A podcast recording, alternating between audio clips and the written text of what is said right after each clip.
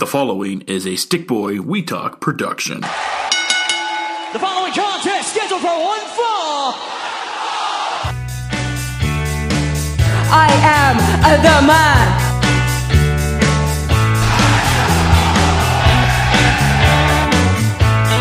If you smell what the rock is cooking, Woo!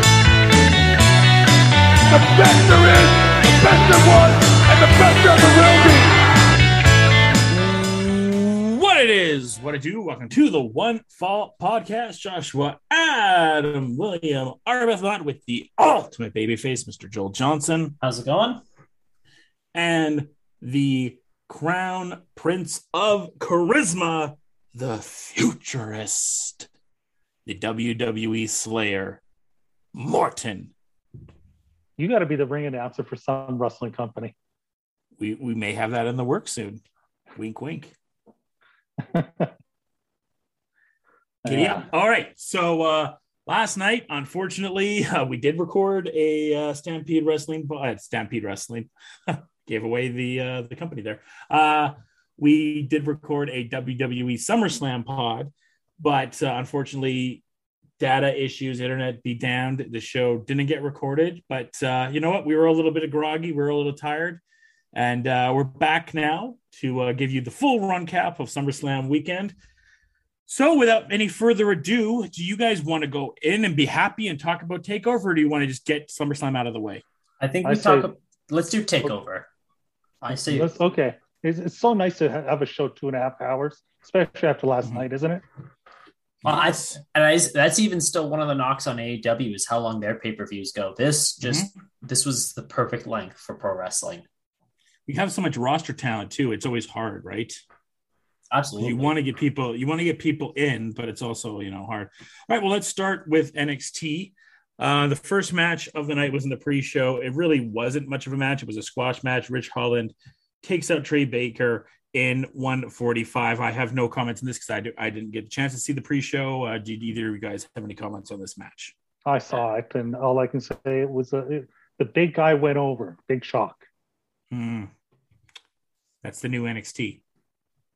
New NXT. Woohoo! I did not see this. I was making food. You missed Yeah. nothing. No. Okay. So with all that, then we uh, we move on to the first match of the night. Cameron Grimes beats LA Knight to win the million dollar championship and goes to the moon. Uh, I really enjoyed this match. I thought it was fun. LA Knight, obviously, like we talked about, is a great talent. Uh, Grimes is a great talent, and uh, the five year old in me kind of marked out getting to see the million dollar dream. Can I just say that the million dollar man still throws a hell of a punch, and he, that it was a great moment. It was this is how you're supposed to use these guys. It helped elevate Grimes, helped get that dastardly LA Knight. It it worked perfectly, and uh, I'm happy that this is made. I don't want to be a downer, but this could be Grimes' last real big moment in the sun in NXT, and I'm glad he got it. I'm really glad he got it. it's very. It seems very likely it is his last big moment. I got to say, what a good match this was. How much I liked it. The near falls were really well done.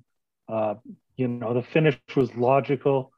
Uh, great to see. You're right, uh, Joel. You, you nailed it. That's how you use a legend. Um, they did it right. I, I really enjoyed the match. Uh, I predicted that uh, LA Knight was losing, so we could see him on the main roster. I still feel that way. But I have to say, um, I also said he's a good wrestler. Tonight, he was better than good. He was extremely good tonight. And uh, Grimes is always excellent. So, yeah, very good match. It was a phenomenal match. I really like the, the way the two of these worked and just everything with Ted. I think Ted nailed everything in this entire. Really, I wasn't really a huge fan of the Cameron Grimes character in NXT. Uh, and once they added Ted and they did the skits, that was really well done. And then it brought, I think it brought a lot out of Cameron because he's a great comedic character, but he's also a great wrestler. And so that gets the, that got the brought in and it really raised the gimmick to what it has now. LA Knight has a lot of talent like you said, Morton, I, I guess we wouldn't be shocked to see him on the main roster potentially tomorrow because I'm assuming there'll be some SummerSlam call ups that we'll see on the main roster in the next few days here. Potentially, LA Knight could be one of them. We'll talk about who another one could be maybe later on here. Uh, and just DiBiase, you guys nailed it. Just using a legend in the correct way. So it's really, and even Ted just doing a promo in the back afterwards with Grimes and handing the money out. Uh, I, I, thought he was sensational in his promo back there. And one of my favorite talkers in history. And it's a guy, and you can talk on this more. And really, it, we don't talk about Ted enough anymore when we talk about some of the best promo guys of all time. But Ted is definitely up there. Uh, let's put it this way. This is the way I would describe it. I mean, we don't talk about Ted DiBiase much, but you'll remember when Cody and uh, and Ted's son uh, uh, help me out here. Uh, Ted Jr. Ted Jr. Yes, was it Ted mm. Jr. And yeah. then there was another one. Was it Mike DiBiase? Yeah, Ted Jr. Yeah. infamous for the Cody story. Don't fuck on me. you ever heard that? you heard that story? Oh no, I have not heard that. Story. So there was a the long story short, there was like a six man tag or whatever, right? And it was like with Brian or something, and the ref like counted quick or something on on DiBiase Jr. And uh, they go to the back, and DiBiase is losing his shit in that. He's like, "That ref tried to fuck on me." So Botchamania oh, uses that all the time. There's a fast count or anything like that, and they show that Cody shoot interview. Oh, that's awesome. That's awesome. Yeah. Well, anyways, yeah. I remember when they were te- teaming together, Ted Jr. and Cody, um, tr- having an argument about who was better between Dusty and and Ted Sr. And if you're comparing him to Dusty and talking about who's better, and you can make the argument that Ted was better, you mm-hmm. know, uh, certainly as an all-around performer. I mean, he's not far behind as a talker, you know, and uh, I mean, it's back and forth. You could argue either one of them. It's very even battle to me. So I mean, he's up there with a, leg- a legendary figure like Dusty Rhodes. I think that kind of uh, is a good way to describe how good he was. He was very good, very very good. Uh, all right, and so with that, we move on to our next match of the night. We had Raquel Gonzalez taking on Dakota Kai in a singles match. You know, pretty fun women's match. I don't think there's much of a shocker here that Dakota lost, even though I think, you know, as we said in our preview on Friday, you know, we all were rooting for Dakota. I don't I don't know what her future is going forward. As this new movement of NXT moves forward, Raquel seems like the perfect face for the women division. And then we got Kay Lee at the end there for the next challenger. And I think that should be a really fun match. I thought this was just as good as the opening match. I really enjoyed it. Yeah. Uh, you know, I mean, I thought uh, this is the best either one of them has ever looked. Both of them have improved so much since they've come in. Uh, I thought this was uh, the psychology in this match was really, really strong. I'm not sure the per- right person went over. Let me tell you, the crowd certainly wanted Dakota to go over, mm-hmm. even though she was supposedly the heel. Uh, the way that it was wrestled psychology wise, I mean, she's the the smaller woman and, and using her brains and her quickness to counteract the powerhouse. So it's it's it's psychology wise, it's, she was kind of the baby face. Um, but that's really the only way you could do that match between the two of them and have it be as good as it was. But uh, yeah, I mean, absolutely. I mean, Kay Lee Ray coming out at the end, you know, former NXT UK Women's Champion, and uh, that should be fun. She's pretty good too. Uh, she's not great, but she's pretty good. And pretty good. Um, yeah, yeah, she's pretty. She's pretty good. And and uh, you know, I mean, Gonzalez needs challengers, so I mean, that's a that's a good way to do it. I'm uh, I'm looking forward to seeing what they do with Dakota next. I have a feeling there may be a main roster call up. Uh, she is better off, I still think, as a baby face, but we'll see what She's happens. been on main event as well, right? So yeah, that wouldn't be true. shocker. Yeah. Joel? Uh, I I enjoyed this match. This was this was a lot of fun. Uh, I I really liked Dakota Kai. Uh, I thought the, these two worked well. They worked hard. They obviously wanted to deliver. Uh, I felt like both of them did. And uh, the challenger coming up, uh, I I was I thought uh, Gonzalez would have been uh, more likely to be main roster bound out of the two, but uh, I guess she's staying in NXT, and I think she's going to have a, a, nice program with with Lee coming out. it this should be good. It should be good. I I enjoyed this. This I I have nothing more really to add. add what what you two added. I, I can say Perfect. this about Gonzalez. Raquel Gonzalez is one of the few people in NXT this year that you could see legitimately has moved numbers for them, has had some of their Mhm. biggest segments. So I think that's probably the reason why they don't want to take her off NXT, even though that's an argument she should go to the main roster. Uh, let's face it, I mean, NXT needs something. Absolutely. And even even with whatever this revamped NXT is going to be, you still need a, that transition period before you fully get to whatever whatever the new world's going to look like. Yes, you do. All right. Well, let's move on to the the next match, and uh it, it was okay. You know, it was fine. Dragunov beats Walter by submission in a singles match. They, they just beat the living piss out of each other. Uh, I, I, unless I'm wrong, to me, this is the match of the year for me right now. I, I think you know uh, Shingo and Will is definitely up there. Sasha and Bianca for the history side of it is definitely on there, but this definitely entered the stratosphere of match of the year. These two just beat the living hell out of each other and put on a hell of a match. And it's unfortunate this didn't get to be in a bigger arena like NXT normally is for the fans to really draw into it. But man, by the end of the night, if you weren't familiar with Dragunov, like I wasn't as familiar because I don't watch a lot of NXT UK, man, you definitely got to the level like this guy deserves to be NXT champion. And Walter, what a run by him! Just unbelievable. I don't know what I'm speechless with this match.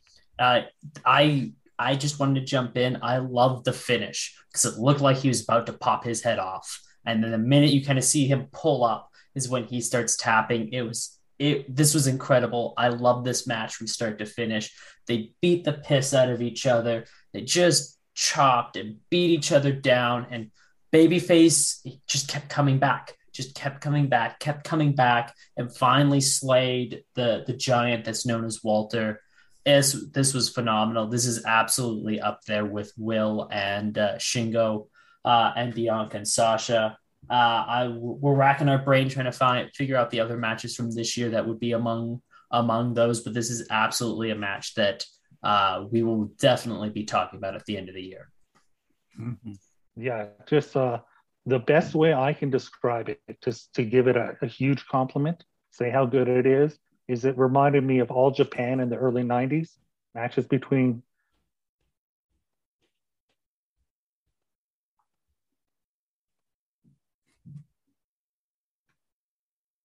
and Steve Williams and these great much of that because it didn't it didn't rely on WWE style. I mean, they'd never be allowed to do this on the on the main roster. Uh, you know, this is a, a, a totally different style. Uh, main roster doesn't it doesn't let that stiff a match happen. Um, it doesn't allow. I mean, they're all about you know about building to the to the uh, two or three moves, uh, or often one move. You know, the finisher, and, and and like I say, to have a great match, you need multiple kickouts of the finisher.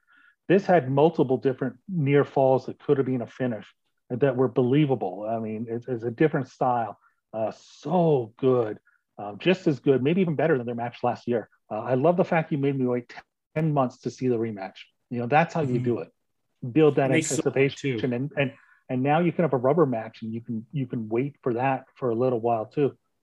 Um, I would sure love to see these two, both of them, but especially Walter. I mean, I'd love to see them in the G1. Oh, I could just imagine how great that would be. Um, yeah, I mean, it's I don't I don't know if I have it as match of the year because there has been some crackers in the you know I mean I, I like you know think about Shingo has probably had three or four matches on this level this year. Mhm. I mean, he's been unbelievable. You know, his match with Jeff Cobb was incredible at Wrestle Kingdom, and his match with Will Ospreay and Ibushi, and um, you know, just great stuff. So, uh, let's say, well, I guess has he faced Ibushi this year? Was that last year? Uh, it doesn't matter. He's had three or four. I'm, I'm a, you know, at a loss to to remember them all, but he's had some some killer matches. It's it's So- up there. That's that's for sure. that's It's the point is it, it's up there with the very best of new japan uh, better than Mhm. anything aew's done this year and aew's had some very Yeah. good matches but better we were thinking, what's the this. best AEW match? Like, uh, but they, I don't think there's been anyone that's been like, um, it's been vague. Joel and I were racking our brains on this more, and like, there's been good ones, like you know, Kenny and Jungle Boy was really, really good. Uh, and the Bucks had a few good ones as well, but I couldn't think of anything that like stood out to like a match of the year yet. Uh, I don't know. I mean, it, you know, no, I wouldn't say so. I, I don't think there's anything. There's been a really good action consistently, but nothing Mm-hmm. at that tier, that top top tippy top tier. They've had that in the past, mainly from the Bucks. The Bucks still have great matches, but I mean, my favorite match might be Jungle Boy against Darby Allin. I love that match. Um, Mhm. That was a really good match. Yeah, uh, that probably is my favorite AEW match of the year, but it's nowhere near this level. No. Just wait till full was- gear. Yeah. Yeah. that that would be okay. All right. So yeah, uh, Joel, your thoughts on this phenomenal match? I I gave my thoughts. I loved it. I loved it. Mm. I enjoyed it. I uh this is absolutely something that is gonna stick. Like the bruising and the cut, it just it per- it was perfect. And again, that finish was fantastic. Uh they killed it. Uh so now my question to you guys is with it because Nick Khan did have uh the sit down with Ariel Helwani and they did about a 45 minute interview with him. Uh, and I have opinions on some of the things said. But one of the things that was said in this is that NXT will be going through a revamp. They're going to be making some changes. They're still going to have Paul Levesque at the head, uh, but they're also going to have guys like Bruce Pritchard involved and other other areas within this. What is the future for for these two gentlemen that just had a an incredible match of the year match? What what's the future look like with this revamp and rechanging of NXT? I mean, uh, I don't know how much they'll be involved in. I mean, they still are technically NXT UK. Oh, sorry. Uh, yeah, I had a fly there. I tried to smash. So you hear my clapping. You're getting the Dragunov and the Walter on that fly. Yeah, I tried to. I tried to catch it. Yeah. Uh, that was instinct. Uh, but uh, I mean, because it's not the style they want, uh, you know, it's really hard to say. I mean, it, it, you need people who want to wrestle this style against each other, who are willing to take that kind of stiff shots. Because uh, you know, you watch this match and you wonder if either one of them know it's supposed to be a work. Because seriously, you're not supposed to. The, the whole idea of wrestle wrestling is to make it look like you're hitting hard without actually hitting hard. And these guys just hit hard, you know. Uh, so it's I mean, anybody's got to. I mean, I think everybody loves Walter, would love to see him on the main roster, including all the people in management. But, you know, I mean, uh, they got to convince him.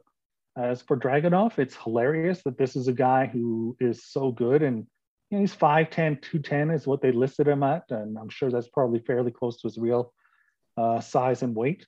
Um, you know, I mean, the guy's in unbelievable condition. You look at him, uh, so intense, but he wouldn't match what they're looking for for NXT right now. He would not get technically signed. It makes you wonder, or at least hope, that they would look at this and go, okay, this is our rule. We need the 6'2, 220 or whatever.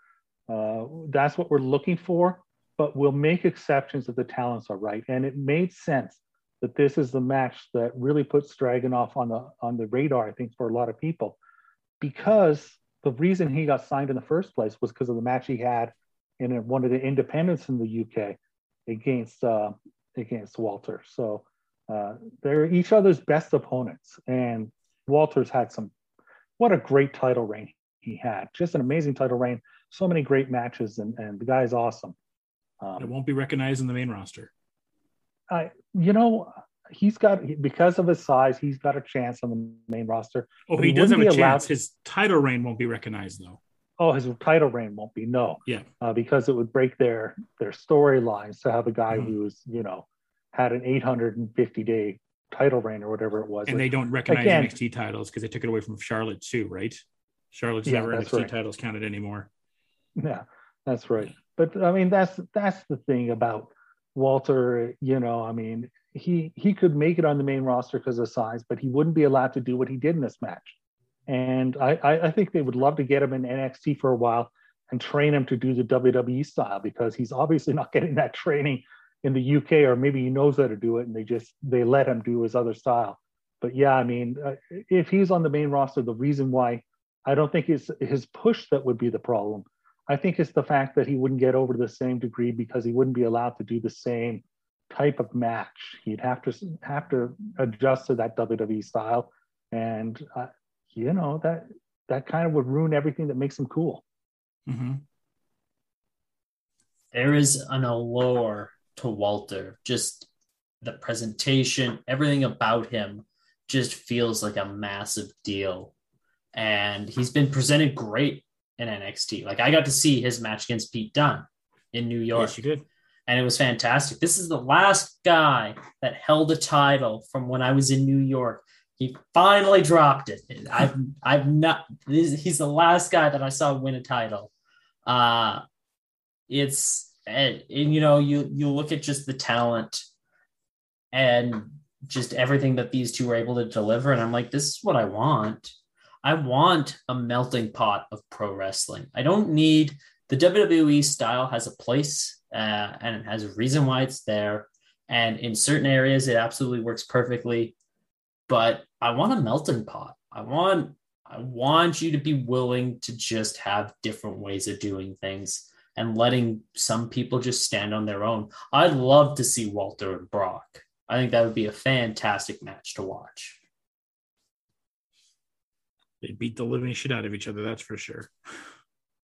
I, I think that- he'd make a good opponent for Bobby, you know. Yeah. But obviously, we're gonna we're, and we'll talk about Bobby in a bit here. But I I think he'd make a, a great opponent for Bobby. So just an absolute banger of a match, and I'm sure come December when we're talking about the year-end uh, show, and one way or another, this match will be at least mentioned uh, again. Um, next up, Kyle O'Reilly, Adam Cole, two out of three falls match. Kyle O'Reilly wins the first one, a traditional wrestling match with a roll-up pin. Then Adam Cole wins the street fight. And then Kyle O'Reilly wins the steel cage match via submission. And Kyle O'Reilly ends up winning this feud between him and Adam Cole. I thought it was a really good match. I think it kind of underwhelmed to what my expectations at least were, but I felt overall good match between these two and exactly what you expect. But I feel like their match from Mania Takeover was kind of the pinnacle, and for everything from there, we're just kind of adding on to this feud.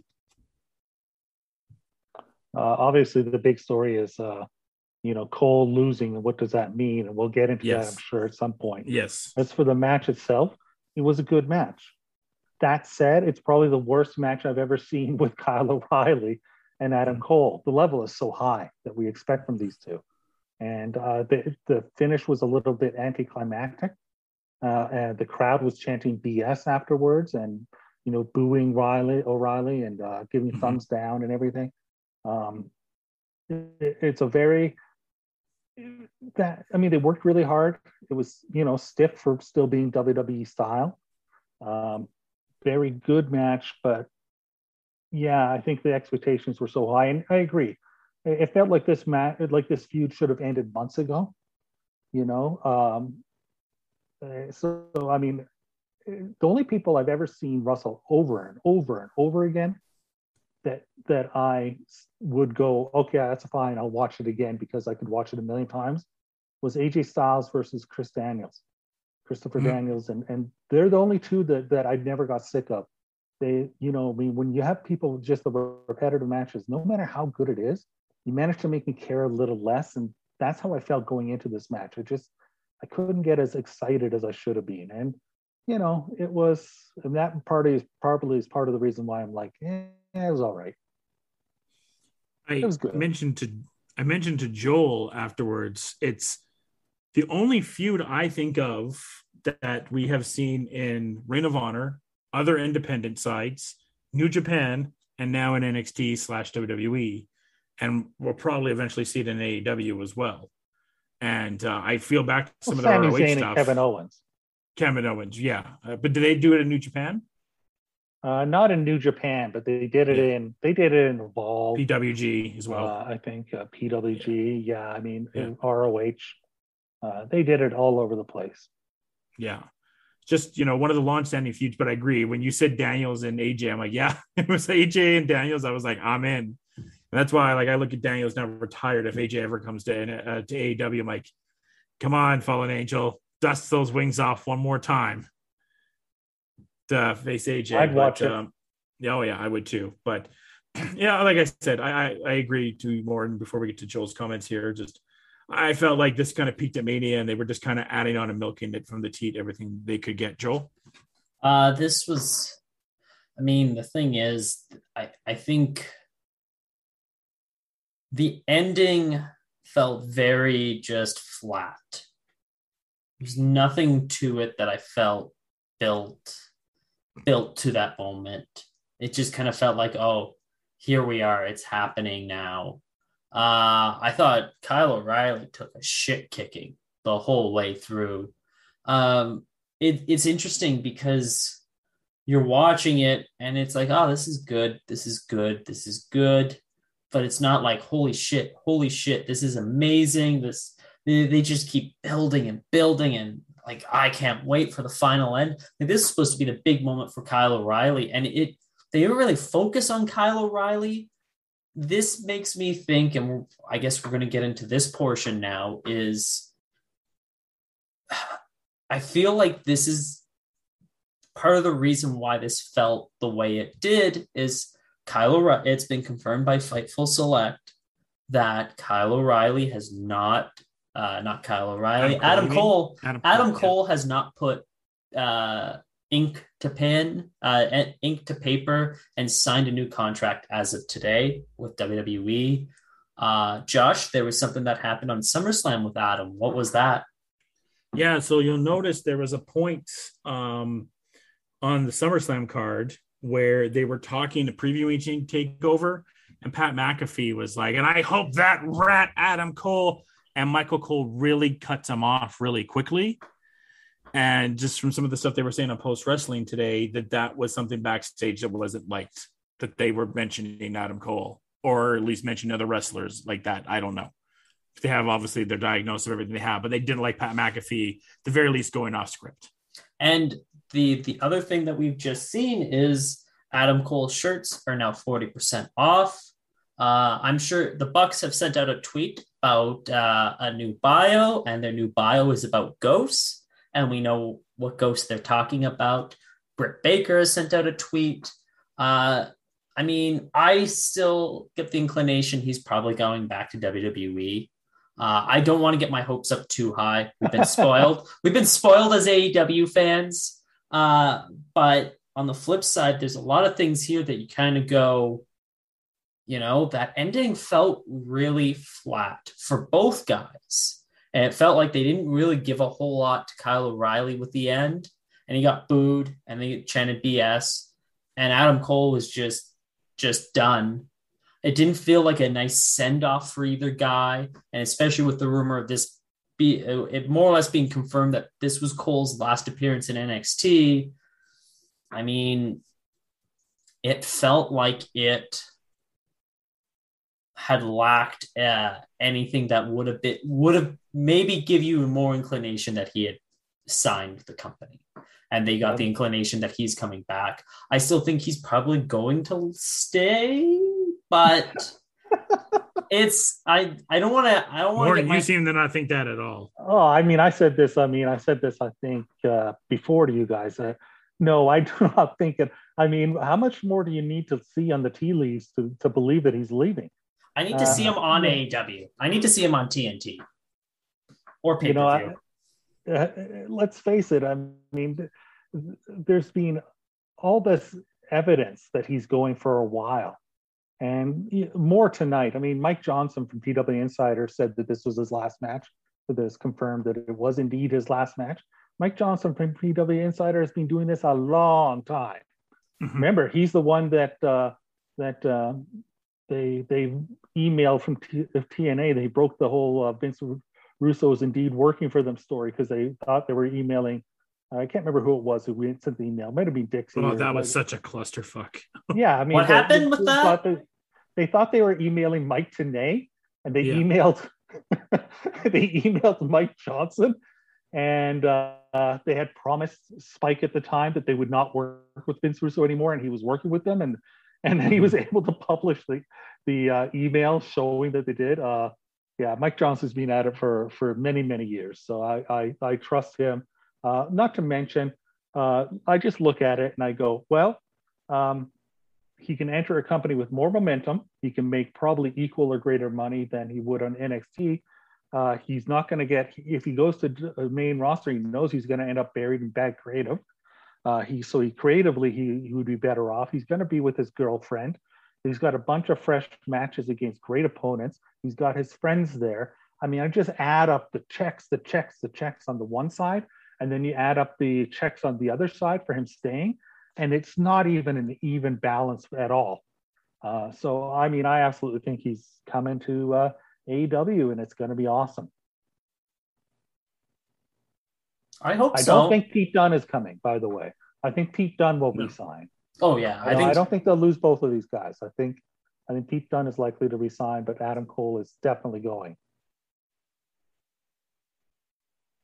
I think you're right on that one, Ward. So now, if this if this is if this is the last date for Adam Cole, uh, and if you're Tony Khan and say he is coming into your company, does he show up on Wednesday? Does I probably I probably wait one week. I, do, I the- do all because out. this is you already have CM Punk's first appearance. Yeah. So there's an argument to be made both ways. You know that you know you're going to get a good rating. CM Punk's first appearance. This is a great time to while the eyes are there to continue the momentum and debut Cole. But I think you can wait one week, uh, hint at somebody's coming, and there you go. I mean, hey, we know that somebody's. It, I mean, there's been hints that somebody else is coming besides Daniel Bryan and uh, and or Bryan Danielson, we should say. Got to get used to that.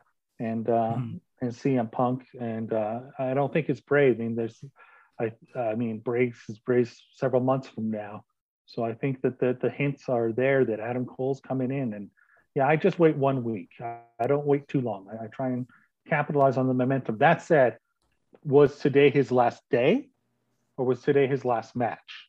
I mean, we don't know the exact details of that contract. Yeah. Uh, it- I'm really curious to see. Uh, and man, it's good. They're, they're gonna have to hire an exorcist to bring this ghost back because it may come back to haunt the elite. Them, them using that Monster Energy drink just it might bite them in the ass, guys. I think he would join the elite, at least part, at least at first. I said that too, more. And I, I said the way I would book it is I'd have him screw over Christian. And then Oh, at least that's you have that. Yeah, then you have the feud with Christian Cage for a little bit here with uh, Cole. And you can, oh, and then you have him with the elite there. Have some fun there. He's not just another guy Kenny can face because you already have the list of Kenny stuff. You still have Page whenever he's off maternity leave. You have the Bryan match that's rumored for full gear and pay and, and Cole is just there, right? And you know the and him and and Christian can fight over the Impact Championship or whatever, and those two can really go. So you don't have to do anything really crazy off the bat with Adam Cole, and you have a good guy and Christian Cage can be there, and then have him in the background of the elite the entire time and build that feud up. Yeah, I like that. I like that uh, transition from page to page, and you're Yeah. laughing. I, I think those are, you know, I mean, great momentum for the character. Plus, we see him back on BTE. You know, I, Yeah. I would. He was so good on there. They could use him. They could really use him right now. That show is not as good as Sammy's vlog by, not even by a long shot lately.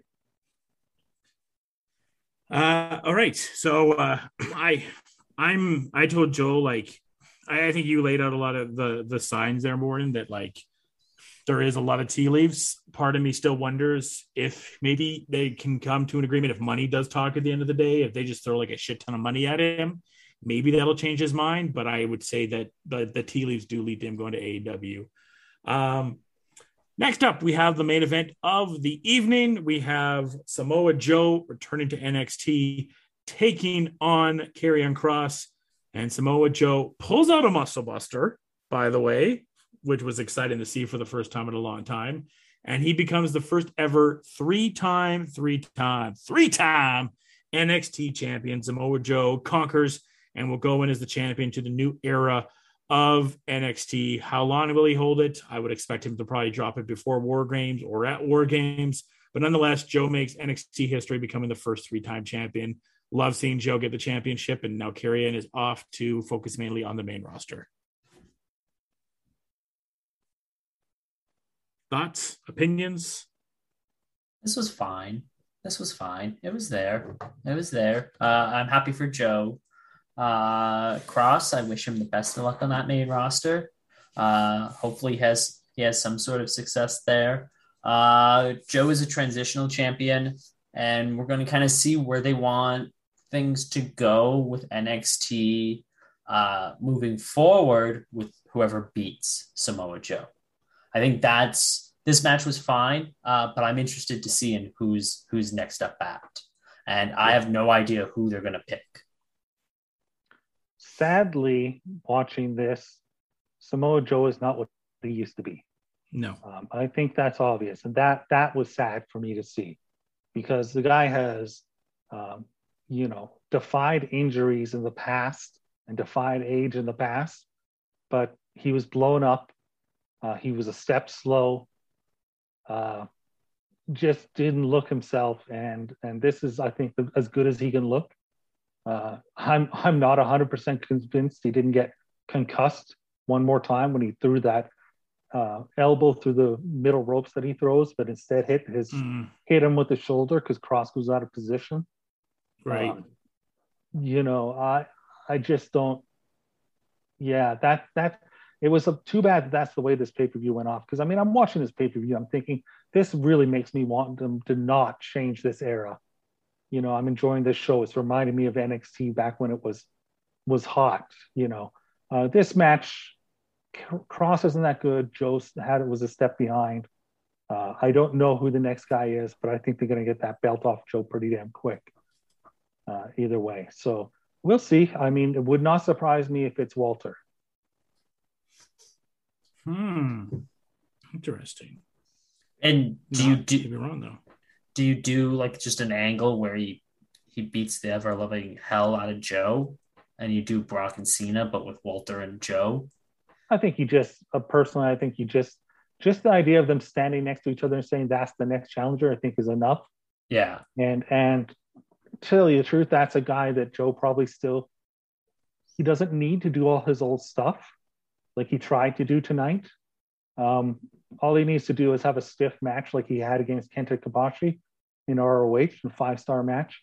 Uh, the you know just have a just have a stiff match with him and just hit each other hard but in safe places, please. And uh, you know, I mean, but then again, Walter, if you're a guy who's been con- had concussions, as the rumor is that Samoa Joe's had, uh, I don't know if you want to wrestle a guy stiff as Walter, but uh, he probably does. Uh, so I just think that makes sense, though that might be a way that they can kind of transition Walter into being in North America, maybe convince him that he wouldn't still have to be here all the time because it's NXT, but uh, and NXT is going to tape shows, mind you, uh, you know, much to the chagrin of USA Network. So I think it makes a lot of sense for it to be Walter for now. yeah, I think I, I think that makes a lot of sense. I think that makes a lot of sense. I agree. Uh, and I agree. You know, Joe was a little bit slower, but at the end of the day, like it was still nice to see him. I was really happy to see a muscle buster again. And this is probably the last big moment, maybe, of Joe's career, potentially. I think so. Yeah. Yeah. I mean, I, I have a soft spot for Joe. Yeah, we all do, right? Yeah. I mean, you mentioned AJ and Daniels. I that's exactly where my head goes from there. Is mm-hmm. that, that triple threat, which is still one of the craziest matches I've ever seen. one of the best, probably the best three way match I've ever seen. Yeah, it's unbelievable. So that's NXT Takeover, just uh, a much different uh, show than the one we're about to talk about that happened last night, and uh, unfortunately, probably the maybe the last of its kind. Yes, I from the way the this Nick Khan interview, some of the things said, I think things are changing. And All right, you got to fill me in more on this interview. So uh, within the interview, it's about 45 minutes. It's definitely worth checking out. Uh, one thing that I like to preference is uh, you can tell Ariel Helwani is definitely a WWE employee and knows where his bread is buttered. So I feel like the throughout the interview, it's not asking any hardball questions, and he has a personal relationship with Nick Khan as well. Uh, so I think both of those kind of dictate the parameters of what the interview was going to be to begin with. Uh, but Nick Khan talks.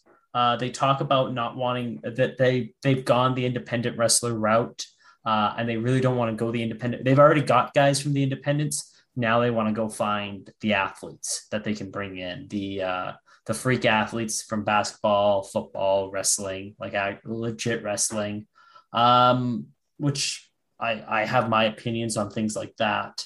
Uh, what else did Nick Khan say?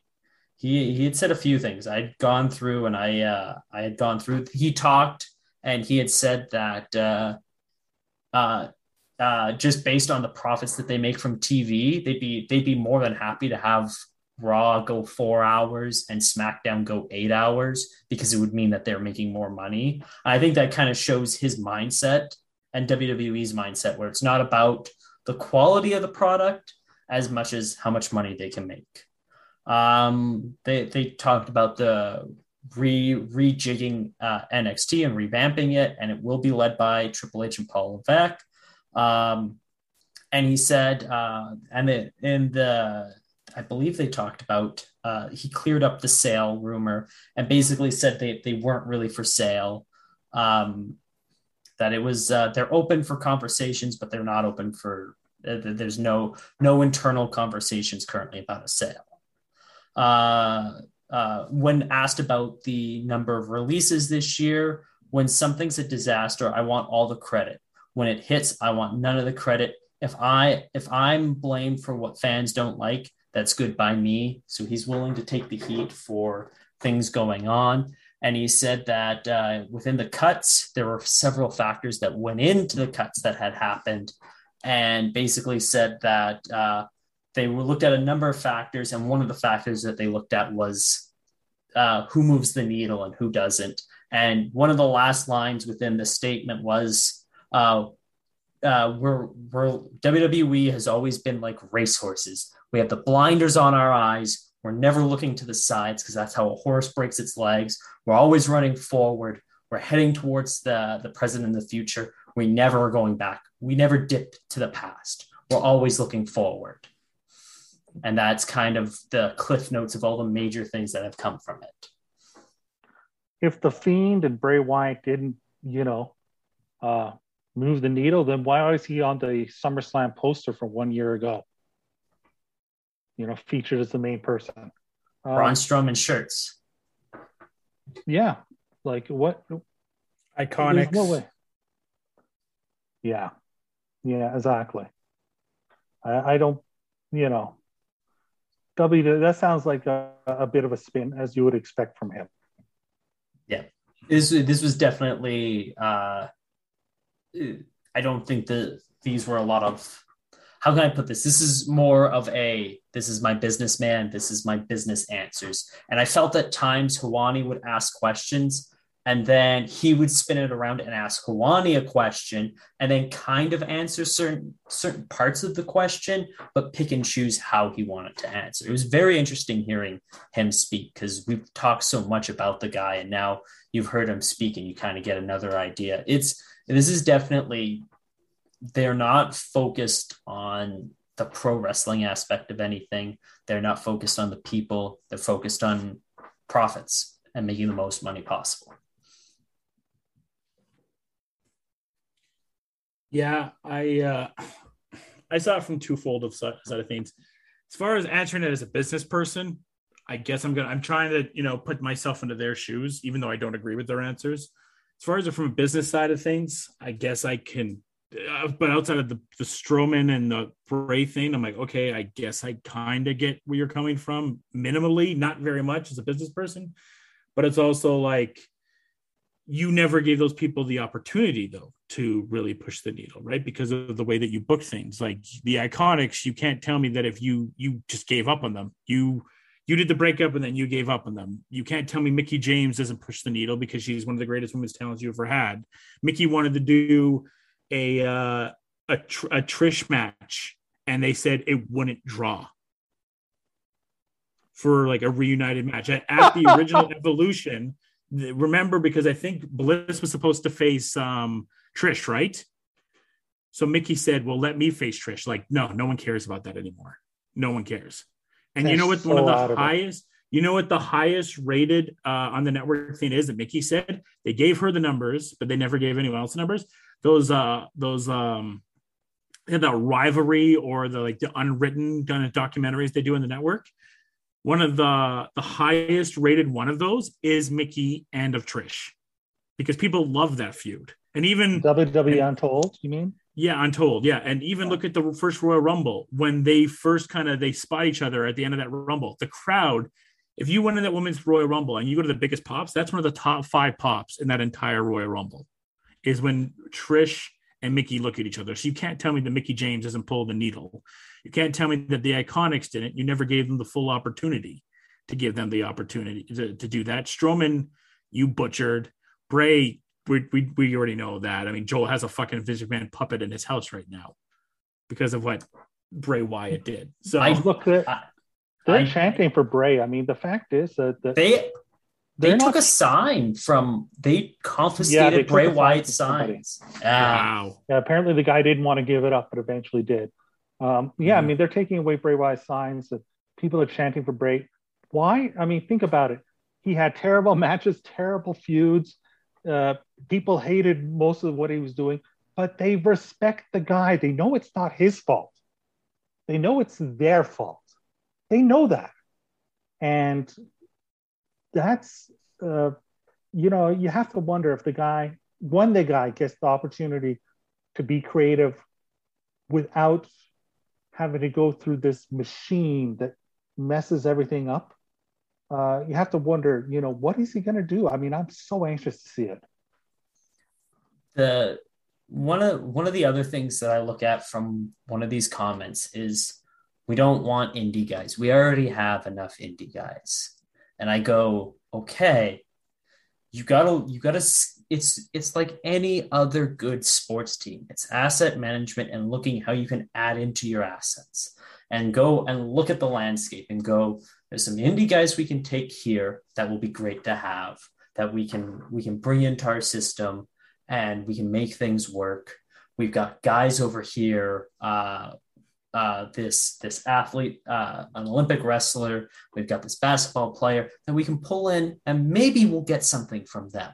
But we have we always have these guys that were professional wrestlers to begin with that know the basics. We're not training them from scratch that we can build upon, and it just asinine it's horrible business practice. It's so short sighted to go, we only want from this pool. We're not going to take the Wheeler Yutas. We're not going to take the Daniel Garcias because we need to find our own and build our own. It's terrible business practice. And they're going to probably curtail that. And they're probably going to go back to taking some indie guys uh, within a little bit here because I, I will bet dollars to donuts that they're thinking, well, we can just create that OVW class that had Randy, Cena, Batista, and Brock. Or we can create the class that had Carlito, MVP, uh, Masters. Masters, and we can use we can use those guys, and that we'll, we'll always just be able to create these classes because we're Well, by the way, sorry to interrupt there, Joel, because Chris Masters, I told you, I don't know if you know this, Morton. Chris Masters is a Lakers reporter now. I don't know if you knew that, Morton. He I works for the Lakers. that that's interesting and i do after- know i know carlito was at the backstage at uh was it the last dynamite or the one before that Mm. recently and and I'm gonna let you get back to your point, Joel. Uh, Masters was told that after like you know he, he done his stuff and done his stuff, and I'm this hits in your point, Joel. That after like well, we like your look, but you can't wrestle. Why can't you wrestle? it's unbelievable unbelievable So you and consider yeah. how much better he got before he got cut well, yeah, that that you know you go back but to it's that not his fault thing. he couldn't wrestle No, Uh, go back to that idiots. Punk promo when in the summer of Punk when he's like, "Why did you cut Chris Masters? He got better." Anyways, Joel, you had your point. And I interrupted you. I'm sorry. uh, like you you go through and you look at this and you hear comments like this and you go if i'm an adam cole and i haven't signed anything and you hear this you're like why am i going to want to come here because here's the thing here, here here's the one of the other things is you look at the top end talent for wwe and you look at Roman Reigns. Where did he come from? Well, he came from a football background, but he also his family. So he was kind of born into the business, and that kind of led him here. Uh, so you've got that where he, he, it's not just you plucked you found this random Edmonton elk and plucked him from there and was like he'll be a star kid. Uh, there was a background there. Drew McIntyre, the only reason Drew McIntyre works today is because he became Drew Galloway and wrestled everywhere and really learned and honed his craft and came back and became the Drew McIntyre that we know now. Bobby Lashley would not be where Bobby Lashley is without going to Impact. He would not be able to be the person that he is. I mean, you look at McIntyre and you look at uh, Lashley, both those guys I don't know if they left around the same time, but both those guys had a little bit of rises and then they came down and then they were nothing. They weren't being used and then they had to go away, work other territories, and then come back. And then, like, oh, you're now you're good enough to be used. And it took freaking forever to do something with Bobby Lashley. Uh, I mean, you look at arguably their biggest star, uh, female performer, Becky Lynch, you looked at how much she worked on the independents and she retired from professional wrestling. She retired as a wrestler and then she came back and then she wrestled, but she was never their darling pick in NXT and she was never the darling pick on WWE. It wasn't until she forced them to flip the script and go, "Oh, okay, yeah, this is there's money here. I guess we I guess we begrudgingly have to follow this money now. Darn it, this isn't what we wanted." Uh, Sasha Banks had an independent run and she was being used. CM Punk, CM Punk had the biggest reaction out of anyone in the last 15 years. And you can talk about his run in WWE, but Punk, the, the reason Punk is where he is, is he was an independent wrestler he worked his way through the system in WWE, almost broke through. They didn't want him to break through. Realistically, the guy, I felt like they undercut his his run as champion, and they did that quite well. Uh, and then he disappeared for seven years, and then that legend grew, and then that led to this moment with CM Punk in Chicago that has, is a moment I'll never forget. Daniel Bryan at WrestleMania 30 was another guy that was an independent pro wrestler that broke through and forced them to let him break through. Like, you shouldn't be sitting there going, well, we, we've had enough independent guys. We have the Seth Rollins and the Kevin Owens, the Sami Zayns. We don't need anything else. Like, you should be sitting there going, this is the single best company in pro wrestling, sports entertainment, whatever the hell you want to call it.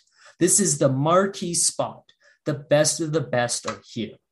The top end talent are here. And saying that statement says we only want certain top talent. We only want certain people here. And it's a mistake. And it is it, it hurts WWE long term because I would be shocked if they were able to pluck out and find like five Brock Lesnar's in a crop of like 20, yeah, probably 50, 50, 60 athletes that they're going to sign. And, and all these top end athlete talents, it's 2021. Not all of them are going to be like, well, geez, I blew my knee out. So now I want to be a pro wrestler. No, they're going to have other avenues. They're going to have other ways to make money. There's dozens of ways to make money now. So it's not going to be, well, Jolly Willigers, I guess I got to go be a pro wrestler. Like you have so much competition for these freak athletes that you're you're clamoring for. And who's going to train these guys? Who's going to teach these guys the, the little nuanced things that Daniel Bryan, CM Punk, uh, Roderick Strong, Kushida, Pete Dunne, Adam Cole, that they've learned by working on the independents. You look at Rey's son. I, I'm I'm more believing that Rey's son will never even come close to the legacy of his father. Now, his father's legacy is massive. That's a massive shadow to be in. But I think the thing that hurts Dominik is he didn't get to go work the world. He didn't get to learn all the little things that you learn. You read Daniel Bryan's book, you read the Young Bucks, Young Bucks book, and you read what they learned from traveling the world, you're going to have guys that are just going to be bland seasoned guys that are just going to be able to work the WWE way. And I mean, we've seen it with Charlotte in the past. When things don't go the way they're planned, she struggled. She st- struggled with the Kairi Sane situation. So I just, this is a bad idea. And this hurts the development of any of these great talent that you find. Because if you're just taking in the best talent possible and building the best roster possible, then the guy, these freak athletes that you bring in are just going to learn and just going to be better. Brock Lesnar is probably better from working with Chris Benoit, Eddie Guerrero, Kurt Angle. And Kurt Angle was someone that they were able to pick up, drop into pro wrestling, and learn it really quickly. But you look at the the the trails that Eddie and Benoit blazed. That helped Brock become Brock Lesnar. And now you're basically saying, well, we can just find these guys willy nilly and they're just going to be fantastic and we're going to make money. I'm my my rant's over. Welcome to Joel's TED Talk. I have to say, for every Brock Lesnar, there's 10 Daniel Rodimers. Or Mason Ryan's. Yeah, exactly. Or Heidenreichs. I, I will say, like the one thing I'm kind of interested in is specifically in the uh, the urban community. You know, a lot of my African American friends and former ballers. Like, I think this is going to set an outlet for them because that community is a community that really is getting more and more into wrestling. Some of those former NBA players will have that outlet. You've seen a lot of more of the connection in the NBA with the WWE a lot. I, I mentioned the name Enes Kanter to you. I know he's someone that's been really interested in getting to the avenue of wrestling. I, I don't mind the idea of getting younger talent there. I and Morton and I talked about this at the Royal Rumble, right? Younger talent is the right way to go about it. And if you're going to find, you know, talent in other areas, that works. Bianca Belair was someone that was a track athlete and they found her. So I, on the whole of it all, I don't find it that bad of a, an idea. Um, the indie talent obviously is really important. So I, am mixed on the reaction to all of this. I think on the whole, getting younger is a, an absolute plus because the overall age of this company right now is in dire straits. They definitely need to get younger. That is a number one thing that this company needs to do is to get younger. And as far as finding those other athletes, like you know, Morton just said, like it's you. I don't know if you'd be really aiming for the Brock Lesnar type, but if you find some of those special athletes out there and you can get them up to the next level, we'll we'll see where everything goes. I'm not trying to be optimistic about anything, but I am saying at the very least, the one thing I'm optimistic about is that they have realized they need to get younger because that is a number one with a bullet thing that they need to do is get younger. Well, I mean, what they need to do then is find the the young talent that's on the independents and sign them, uh, yeah. because we see we see the with the Daniel Garcia, you know, uh, we see how quickly AEW spots that talent and brings them in. They're gonna fucking do tough enough again. You know it's happening. Oh God. You know it's fucking happening. It's only good when Steve Austin, you know, asks somebody what their favorite match is. And they say it's what Melina and Alicia Fox. Yeah, something like that. From like main event. Uh yeah, something like that. Yes. And he goes, What? What? Huh? Alina and Alicia Fox? What? What are you talking about, son? what kind of damn matches are you watching? Of all the matches, that's the one you pick. God damn, son. well done. Thank you. Uh, all right. Well, uh, great point by you, Joel. So there is uh, the, the latest in the Nick Khan interview. Go check that out with Ariel Helwani. And as Joel mentioned too, like Ariel Helwani, BT Sport partnership with WWE. Ariel Helwani works the Ringer partnership with, with WWE and Khan, Ariel former agent. So obviously there's going to be there. I, I think the biggest question before we move on to SummerSlam really quick, he didn't ask him why. What is your relationship as you see these other companies opening up and having partnerships? Where does WWE fall into that? And that question was never asked. And that's the number one question I would ask right now. Hmm, very interesting. Yeah, that's a good that's, point. That would be my question. And saying like, you guys don't consider AEW uh, competition, but as you see more and more talent go there, how do you guys feel about that going? And he's going to give you some bullshit answer, but I want to kind of see on that of, and you know, you see AEW, they're beating you in the demo.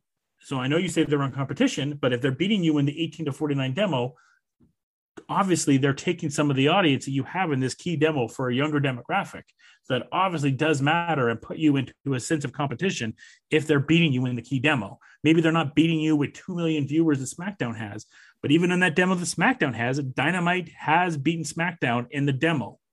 And that demo was a very important demo because those 18 to 49 fans, and especially the, I think the 18 to 30, uh, even like the 18 to 22, those are some of the people that are going to be following your product and grow and start chasing it around. Some of those other people that are in the age range that I am or more than are that are on the older side, we're going to pay for you and watch never. We're lapsed. We're, we're, we're stuck in this bullshit, right? It, we're, we're here. But at the end of the day, those younger crowds that they're going to AEW and, you know, all the stuff that happened with Punk this week and people that I know that were lapsed attitude era fans that Tony said that we wanted to get back – it took a while, but this was the first time I talked to a lot of those people this week. They kind of dipped their toe into the pool and were like, huh, the crowd's really fun. Some of the matches are really fun, and all the wrestlers seem like they're having fun. I think I might stay around here for a little bit. And you have something like Dark that maybe it's not the PC center, maybe their their power plant isn't the PC. They don't have the money that the PC has, but guys like Lee Johnson and everything they've done with that side, they've done a better job than WWE has so far of growing those talents and having. Lee, Lee, Lee Johnson is a freak athlete that they have turned around. Joel? So th- there's one other point I want to go to. I, it's it's another version of the rant. So one of the things that Nick Khan talked about was having Bruce Pritchard, head of creative, and John Laurinaitis being in the decision wheel for helping make these decisions on the cuts and having having those two guys and Kevin Dunn being involved in the cuts and Stephanie McMahon being involved and Hunter being involved and ultimately the buck stops with Vince. But when you have John Laurinaitis be in charge of your talent and deciding who stays and who goes and deciding to say that AJ Lee was unfuckable and that's why you're not getting pushed because none of the higher management think and the fans don't think you would want to sleep with you. And it's like that's not a good person to have deciding who we push and who we let go. It's very bad. It's very, very bad. And it's very slimy and it's very gross. And it's not someone I would want to have in that position at all. And Kevin Dunn, if memory serves me, did not like Becky Lynch's accent and didn't think she would work because she had a freaking accent. And then you hear the pop that she got on Saturday and you go, hmm, I think, I don't think anyone really cares about her accent that's that's the other part of my rant. You, they're they're screwed. They're screwed. I don't know how well, we went uh, from talking about. I don't know yeah. how we went from talking about a pretty darn good uh, NXT takeover to let's bury the hell out of WWE. Though, well, we're about uh, to do more of that, so let's get to SummerSlam. Yeah, I mean, I, I just want to say real quick. Apparently, the Rampage rating could be as high as a 0.46 in the key demo. Uh, mm-hmm. That's that was the early numbers. That's just phenomenal, and uh, you know I can't wait to see the actual rating. By the way, the WWE Twitter kind of hinted at the lockjaw position. By the way, uh, just for what it's worth, I'll send you. I'll send you. When Adam Cole used that, yeah, that was pretty cool shout out. Yeah, they did, and they and they hinted at it on the WWE Twitter. So, anyways, let's get to SummerSlam. As I said, we recorded this podcast yesterday, but we had some technical difficulties. We'll try to run through it so you won't get as many of the takes that we had, but uh, we will have some of the more information of stuff that came out prior. So there's that. Uh, Biggie and Baron Corbin. This was really a nothing match. Biggie gets the briefcase back. They kind of explained that it's not. It was his property anyways, but they kind of go on the whim of what they want to go with.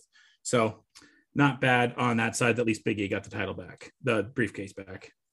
Thank God. That's all I have to say on it. Thank God he got the briefcase back because they could single-handedly killed that gimmick by having Corbin yeah. cash in.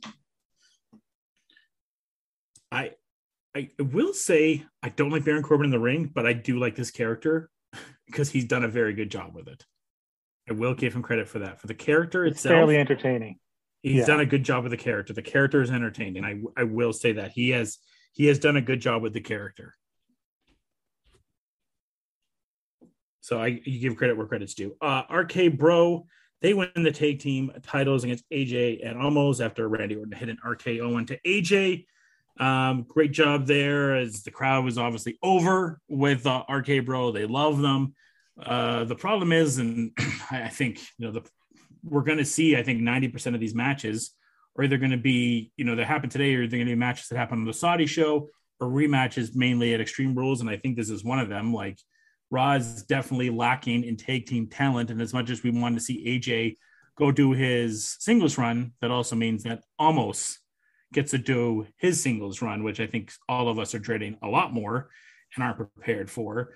But I'm assuming at this point that we're not going to go see the Viking Raiders and they're not going to face New Day. Maybe Morrison and Miz potentially could be their opponents, but I'm assuming you're just going to see AJ and Omos against RK Bro at Extreme Rules. And quite frankly, I wouldn't be shocked if they win the titles back and then we start the breakup even then.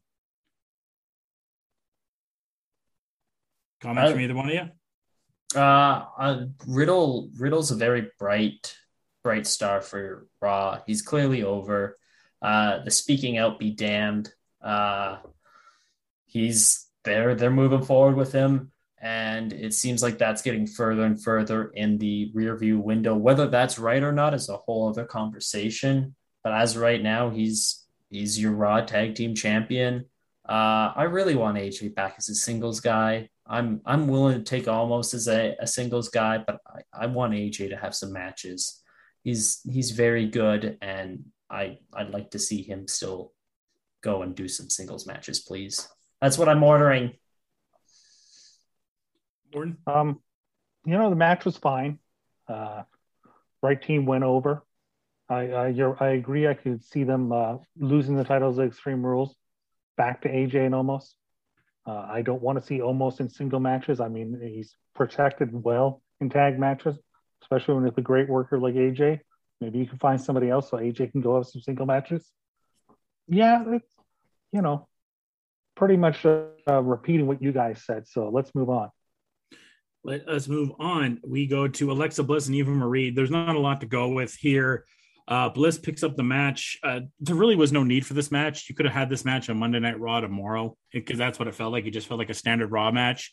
Um, I guess disappointed or just weird that you know Eva beats her with the Lily doll, but you don't do any of the voodoo or any of the freaky stuff. If you're going to do it, go all out with it. That's the part. That's the part of it I didn't really understand. It's yeah, it's not the greatest thing, but you've set it up, so go all out for it if you're going to do it. You, you know, and yes, we probably would have complained about it, but it's almost worse if you're not going to do it because you've done all the stuff building up from all the Raws to here with the Lily coming up like she's the Undertaker to doing the blinking and all that.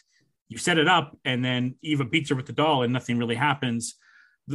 So that was a little bit weird to me. I guess the highlight of it is it's just really the breakup with Eva and Piper Niven. I refuse to say the other name because it's really degrading, so I'm not going to say the other name for what they've given to Piper.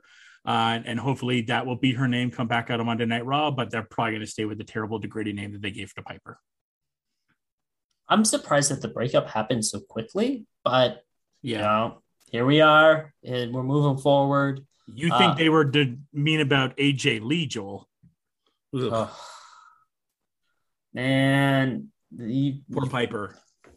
you have all the wrong people there for her, and it's gonna. I, I hope that she has a good experience. I really do. I Piper, really. by the way, is a gorgeous, beautiful woman. Not that, that should matter, but she is. And I'm sure there's going to be some really terrible things that come up from Kevin Dunn and Vince and some of the producers in the next few months here. Whenever she does get an inevitable release, it isn't pushed. She's a gorgeous, beautiful woman. Just want to state that on here from all of us here at One Fall. There's, yeah, I I, agree.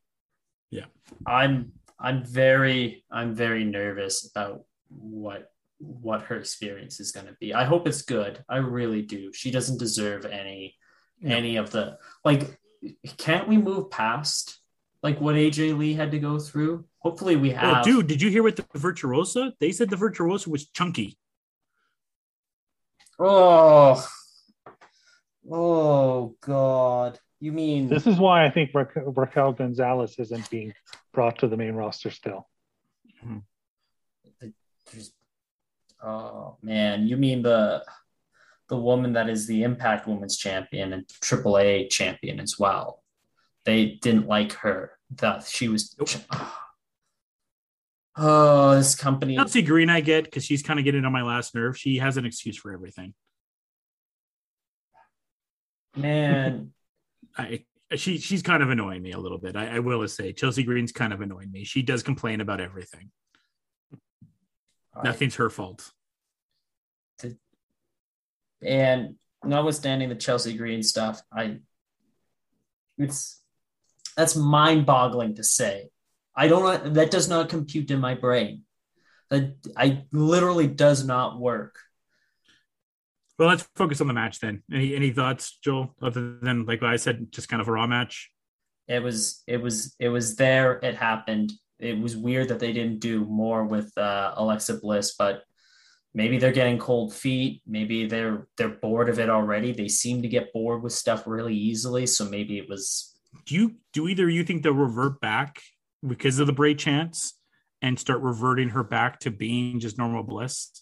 I don't think we'll even get a revert back. I think it'll just randomly happen with no explanation, and then that'll be that. I don't see Or- it happening anytime soon. No. I think that they're they're just I, I, they've always loved a voodoo character. I mean, Mhm. Vince loves it back from back from Papa Shango on. You know, Mhm. With supernatural characters, he loves it. They're just So- lucky Mark Calaway and Glenn Jacobs are talented. Yeah, Really. exactly.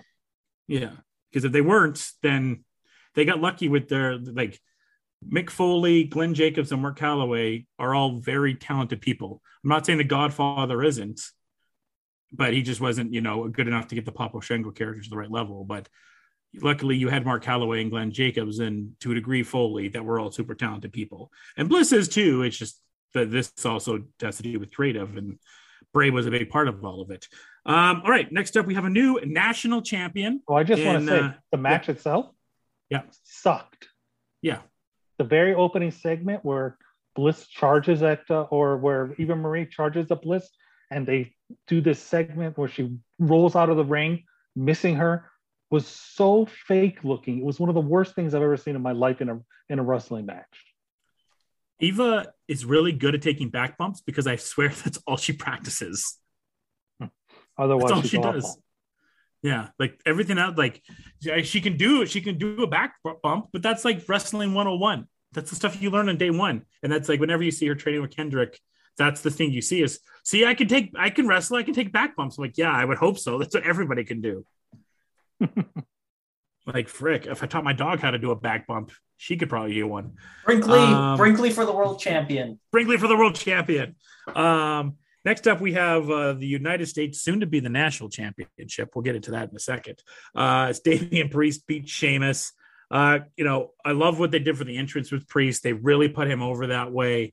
Uh, they've he's been one of the few talents that has came from NXT and has had a decent push so far. Obviously, the Bad Bunny match was phenomenal at WrestleMania.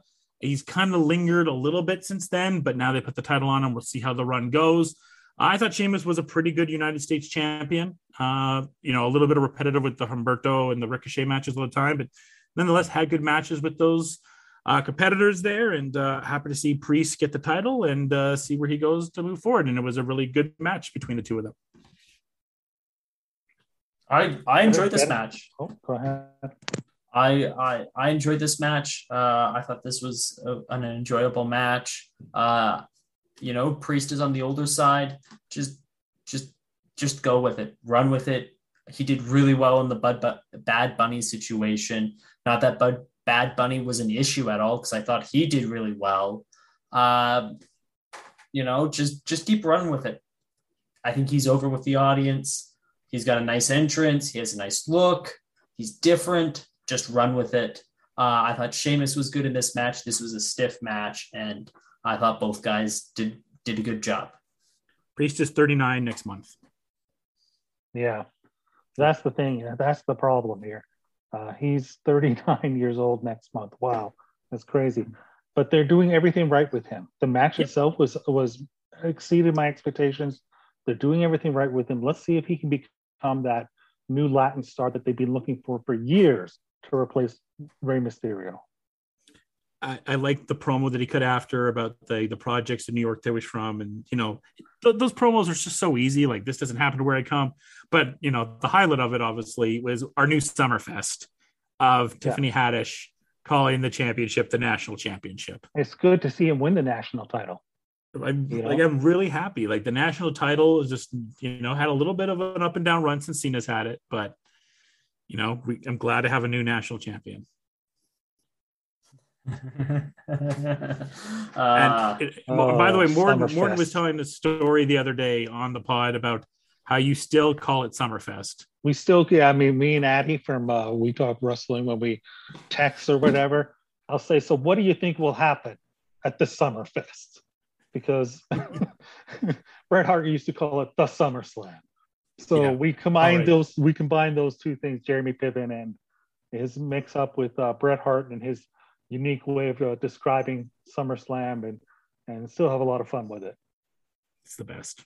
Uh, next up, we have the SmackDown Tag Championships. The Usos they defeat the Mysterios and 1050 in this one. Uh, and the uh, the Usos were go on. It looks like they're probably facing Street Profits. A uh, little bit of trivia here for you, Morton, because I told Joel about this. Did you know that Dominik Mysterio is the same age as MJF? What? Yeah. hey, look, they are going younger. I mean, they got uh, Goldberg's son. Dominik's 24. Yeah, that's crazy. It makes me feel really old because he's still like this that little kid of with Rey going, Dominique, no, you're my Uh, puppy, Dominik. Poor Dominik. Uh, you know, I mean, no, neither storyline got advanced uh, No. as far Oh. as the breakup of either team in this match. No, Uh, I think these guys. This was the seventh match in a row, apparently. it was. uh, in some in some fashion that these two have faced each other. So no wonder Yep. I'm over it. Uh, Mhm. I'm glad to see it done. Um, Rey apparently doesn't want to feud with his son. Who Yeah. yeah. blame him? Yeah. Uh, we'll see what we'll see what happens. We'll see what happens. you stole uh, Joel's thunder there. I think that's what Joel wanted to say. Ray really looks green. More and more you see him wrestle, the more and more he gets exposed as being really green. And uh, that's a, you know, I mean, it's not saying that he should be have gone to NXT. Maybe he should have gone to the Independents. Okay, good. Joel, I I I think he absolutely should uh, should have got uh, some more experience. I think he would have benefited greatly, and I think the cachet of him being uh, Rey's kid would have protected him from bad booking, uh, people trying to take advantage of him. Because I don't think anyone in the wrestling community would want to piss off Rey Mysterio, and I feel like that would be just a really poor choice to make. Uh, this match was fine. Uh, it was good for what it was, but you got to start getting fresher matchups, uh, and you got to start putting in the work for for Dominik. You got to start developing him. I I agree with you. I think you know you look at McIntyre. He became Drew McIntyre because he became Drew Galloway. And There's a million other examples of that. I think Dominic needs to travel the world and have that experience because I don't think in the capacity he's in right now, he's going to get that. You know, he's he's had the best training he could get. He's had Konnan. He's had Lance. He's had his own father, who's the greatest luchador of all time. He's had Jay Lethal. So you can't get much better than that talent of roster to teach you to be a pro wrestler. But I do feel like there's nothing like the other experience that he's going to get. And I don't feel like the company is ever going to put Rey, like, we're not going to see Rey face Nakamura for the IC title. That's not going to happen. I mean, Dominik face Nakamura for the IC title. Like, that's just not going to happen. Uh, So I don't Dominik know. I don't know what the what the ceiling is for Dominik right now. If I don't know. I, I, he's he's not super charismatic. Is the thing. You know, he's really not. Like that's the thing. the He's- daughter was. Yeah, the daughter was. Yeah, he's a fairly he's fairly good athlete. Not spectacular, but not bad. Uh, not super charismatic, and he's definitely hampered by the fact that he has to do the WWE style. You know, and he gets the WWE is really really lacking in their in their um, finishes. I mean, I mean, we saw this exact same finish in this match as we saw a month ago. You know, uh, yeah, they're they're really lacking in their finishes. That's really hurting for someone like Dominik too. You know, there's just no inventiveness there. No, there really isn't. All right, our next matchup is Bianca Belair and Sasha Banks. Here we go. Um, so this, uh, you know, all week we started off last Saturday when we had uh, heard that Sasha and Belair were not on the house shows, and they weren't on the Sunday house shows. Then we get to Monday Night Raw, match is advertised. So everyone's like, okay, doesn't really have a second thought. I guess it's going to happen.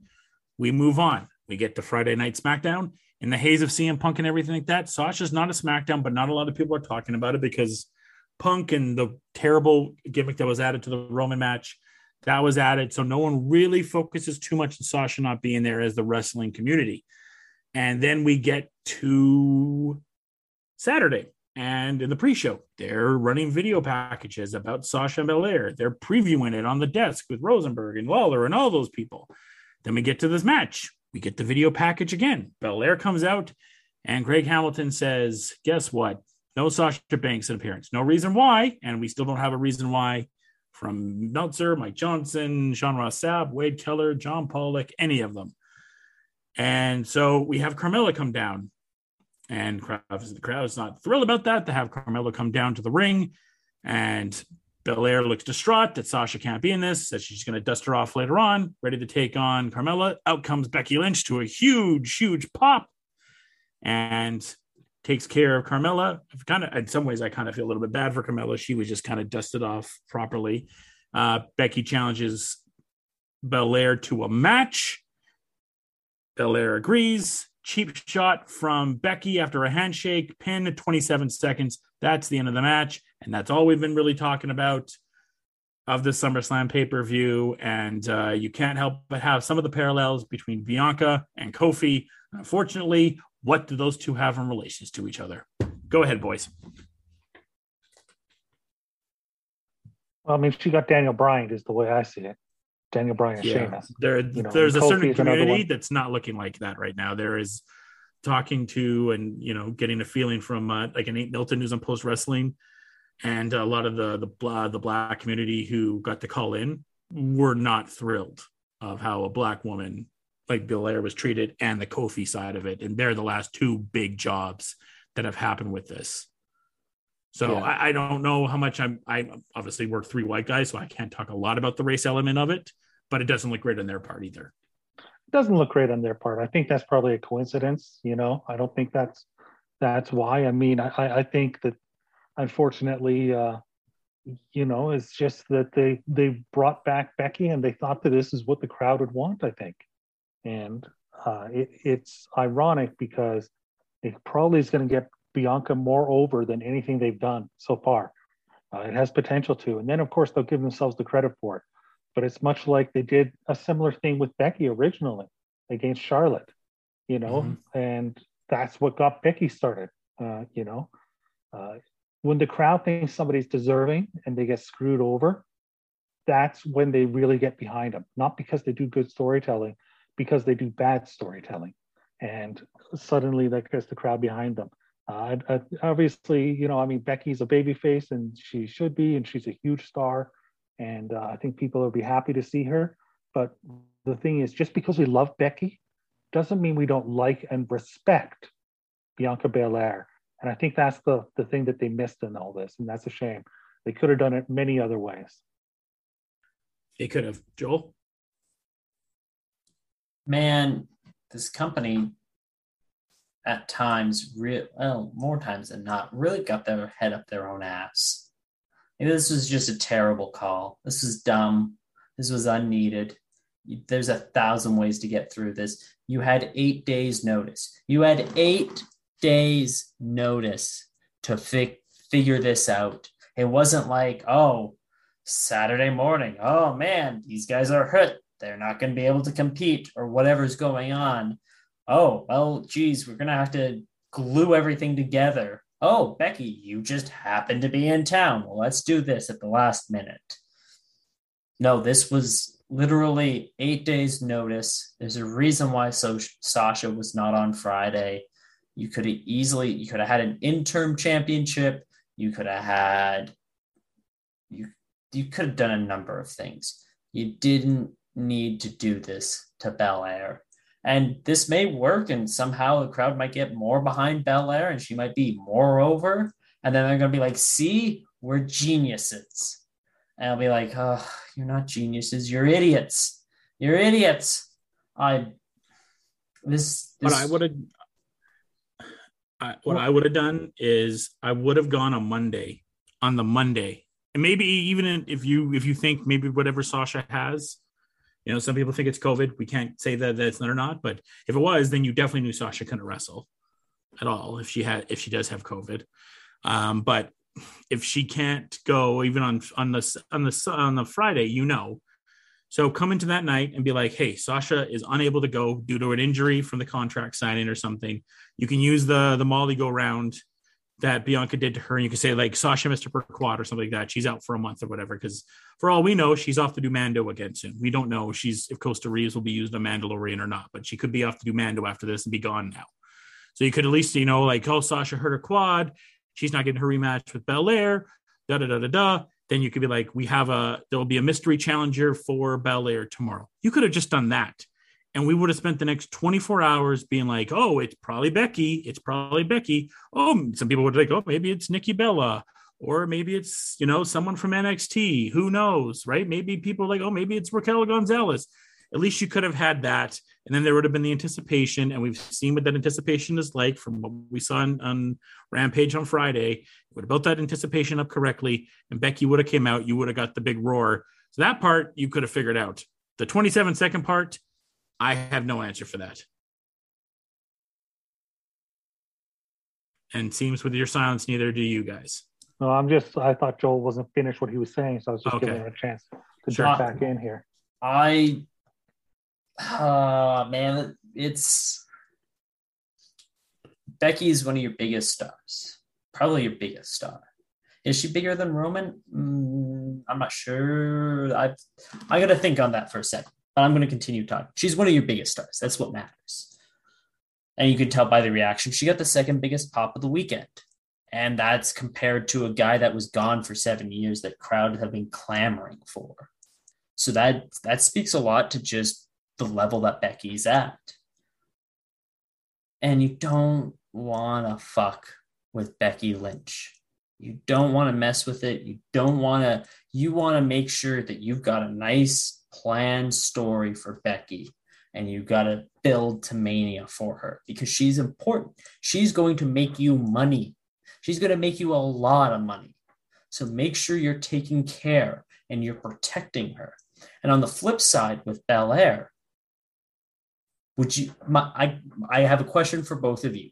What they did to Belair, would they have ever done that to Roman Reigns? Yes or no? No. Morton? Never, never. So- well, I mean, would I mean we haven't gotten there yet, but would they ever have let a character like Nikki Ash become world champion in the men's division? No. No. I mean, like it or not, the women's division is still not treated as well. Um, And what does it say about a company? drop back. And what does the, the, it say about the company when uh, people only really get over when they're rebelling against your creative? Mhm. It's it's not good. And like Belair, quite frankly, with how you tr- how you treated Roman, Belair is someone that should be getting a similar treatment. Becky should be getting a similar treatment. There's certain people on your roster that you should be fighting tooth and nail to protect as much as possible. There are times where you have to be adaptable and change things. I understand that. And there are points where you have to be flexible and make things work. But they would have moved heaven and earth to figure out how to make this work with Roman. You have to do, you have to treat other people on your roster like that. Because then you're you're you're showing your roster that I'm here for you. I've got your back. I'm going to make sure that I take care of you because you make me money. I'm going to make sure I protect you as much as possible. And you look at it where like we'll we'll get to Roman Reigns at at, at some point in this show, but you have to protect your talent, and they failed miserably with this match. And that's something that everyone should take note of, especially in that women's division. And have to ask, do you am I just the little spoke on the wheel that you're to replace just as quickly? Because I think they did Belair dirty and they did it. I think they did a poor job managing and taking care of their assets. Well, the ESPYs did such a good job, even building up everything with that match with Sasha and really hitting Belair to this next level. And I think the ESPYs did a better job than they've almost done with everything, but it, it took her to the next level. And Mania took her to her next level and having them on Sports Center after that moment. So, so the, those set, the, the stuff was set up. And, you know, Morton said into our, into our group text after, it's like, well, Becky has to win this, right?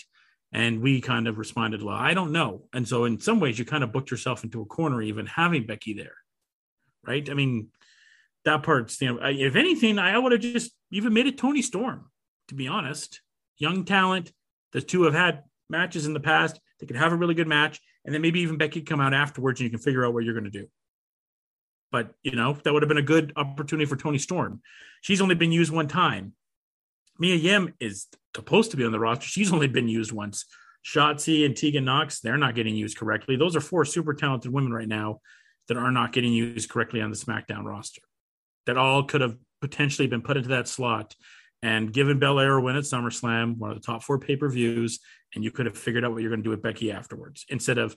I, I think the Becky thing, because from all reports, that was not supposed to be Becky's spot, because obviously that was supposed to be Sasha and Belair, and I don't know who was supposed to go over there. But it's like Joel and I have been joking, break glass in case of Becky. You didn't plan to have Becky there. And I feel like the punk thing spooked them, and they'll never admit it, but it did. So they felt like, well, the punk thing happened, so we got to get Becky, and then that'll be bigger. And it wasn't.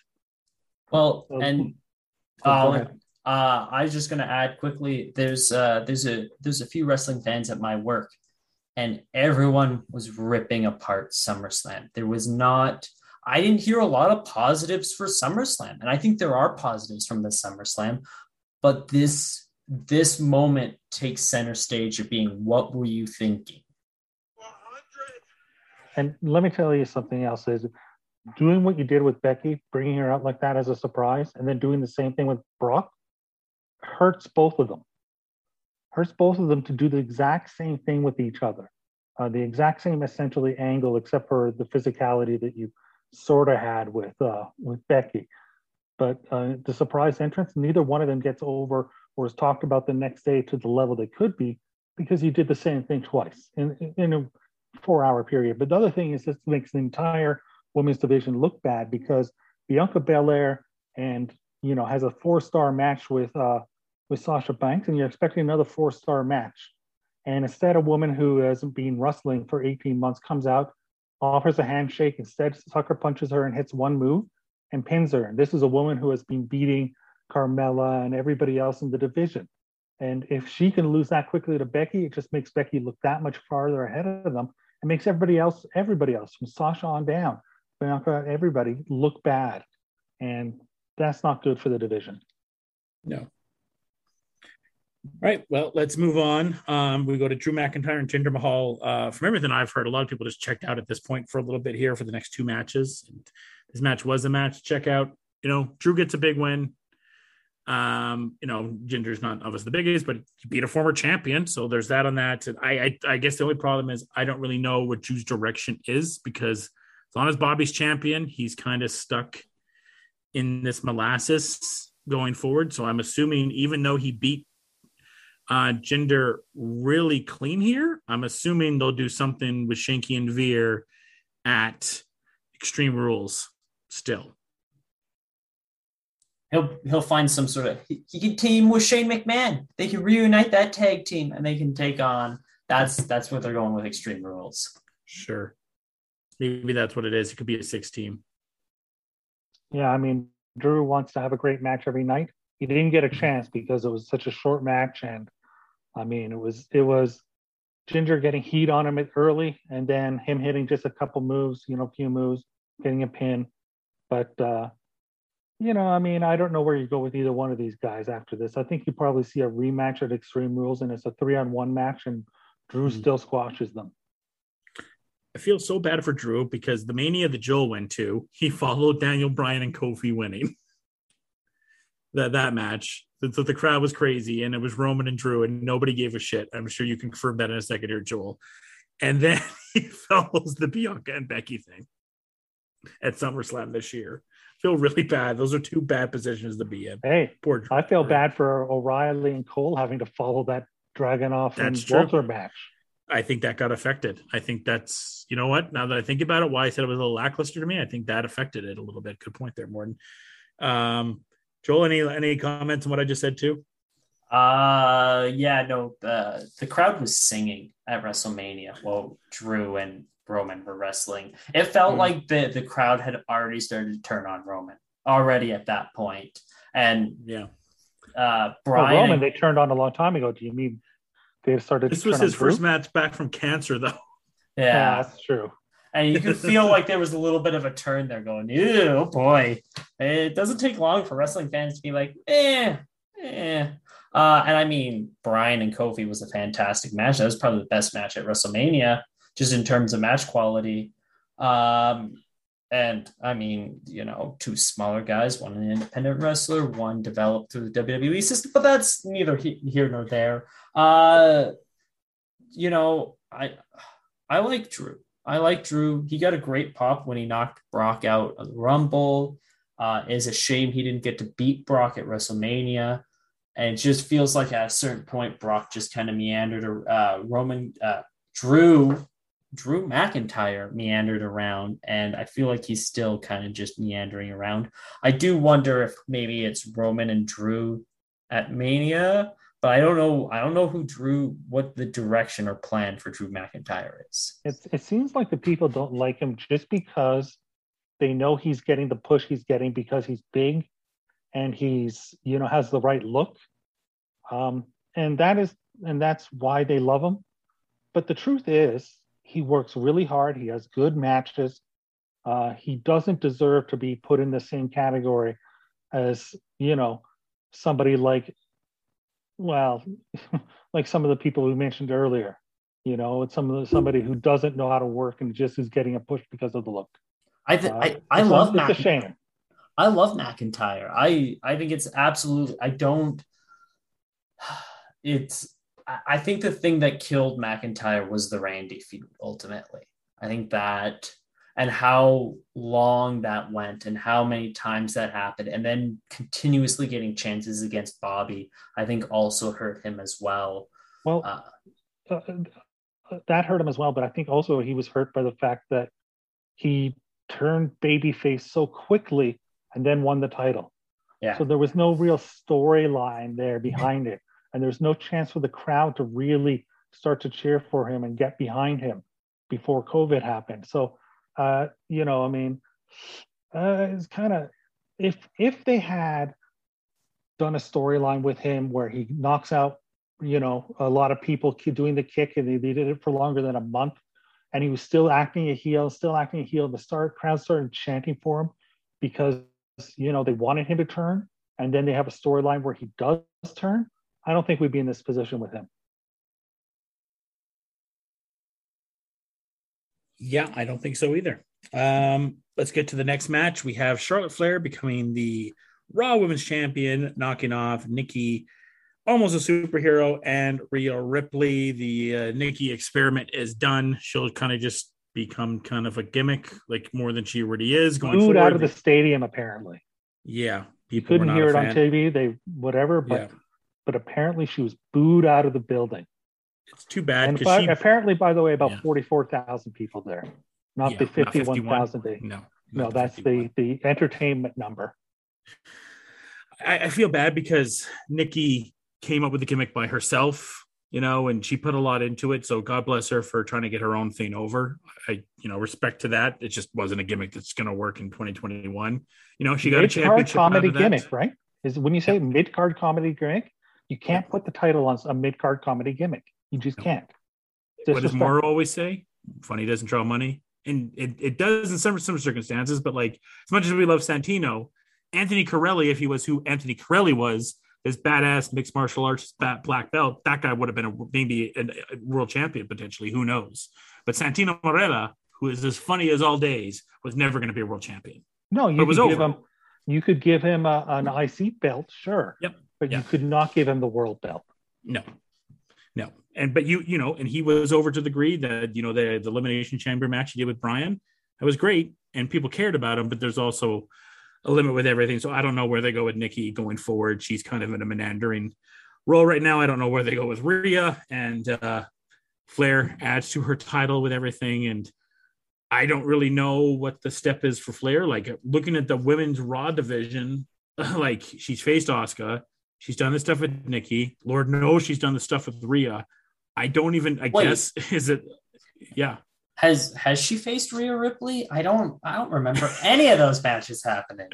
Oh, he's God. gonna face most fa- Mo- Morton's favorite Aaliyah. It's coming from the Mandy Rose trade. It's Aaliyah time, Oh, Morton. man.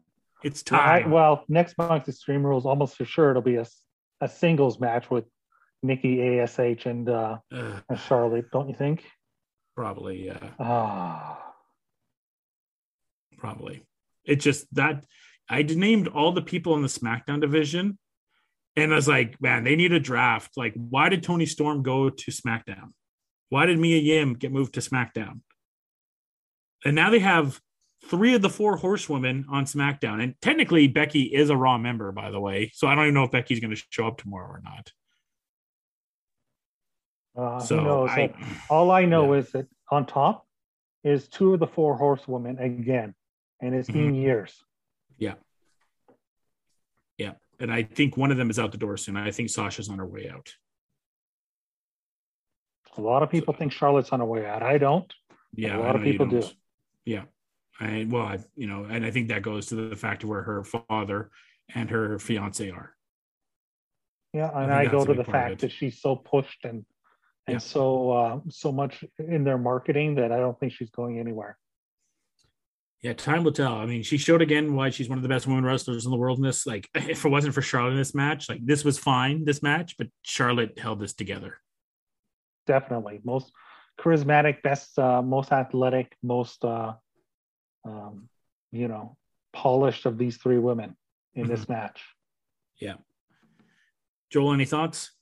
Uh, Charlotte stood out. Charlotte stood out. Uh, is it is it safe to say now that I don't think Rhea is a pillar of the women's division, and she's she's a a wrestler that you can use in the division, but she's not someone that is one of your main staples of that division, or is it just simply the booking of Rhea that has hurt her?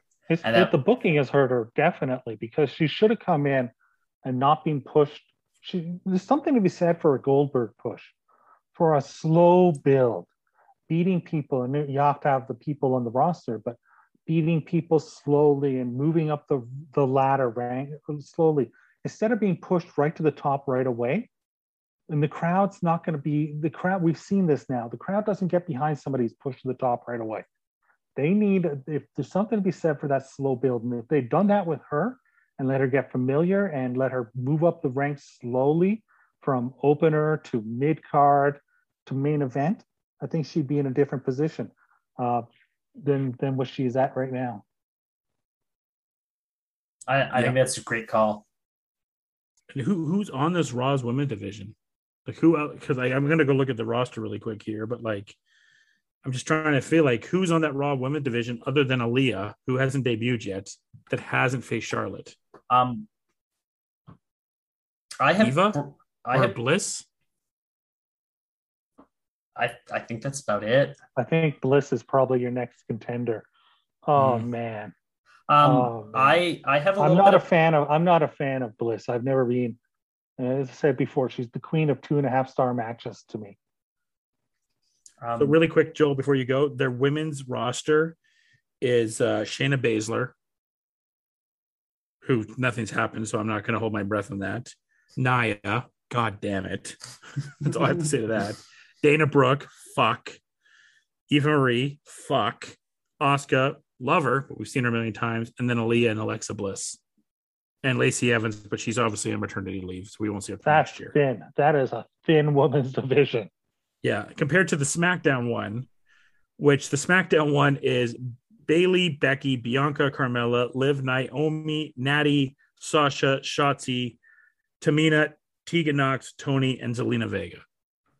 Yeah, they got to even this out a little bit. In fact, Yeah. when you look at how thin that roster is on the Raw, especially for a three-hour show, all of a Mhm. sudden, and you know they had two of the three women's matches on SummerSlam. I mean, Mhm. it's thin even compared to the rapidly improving uh, AEW women's roster. Uh, Yeah. who has a ton They- of more and more. They have a ton on of talent. Yep. I mean, Kiera Hogan got, you know, jobbed out, but I expect a big future for her.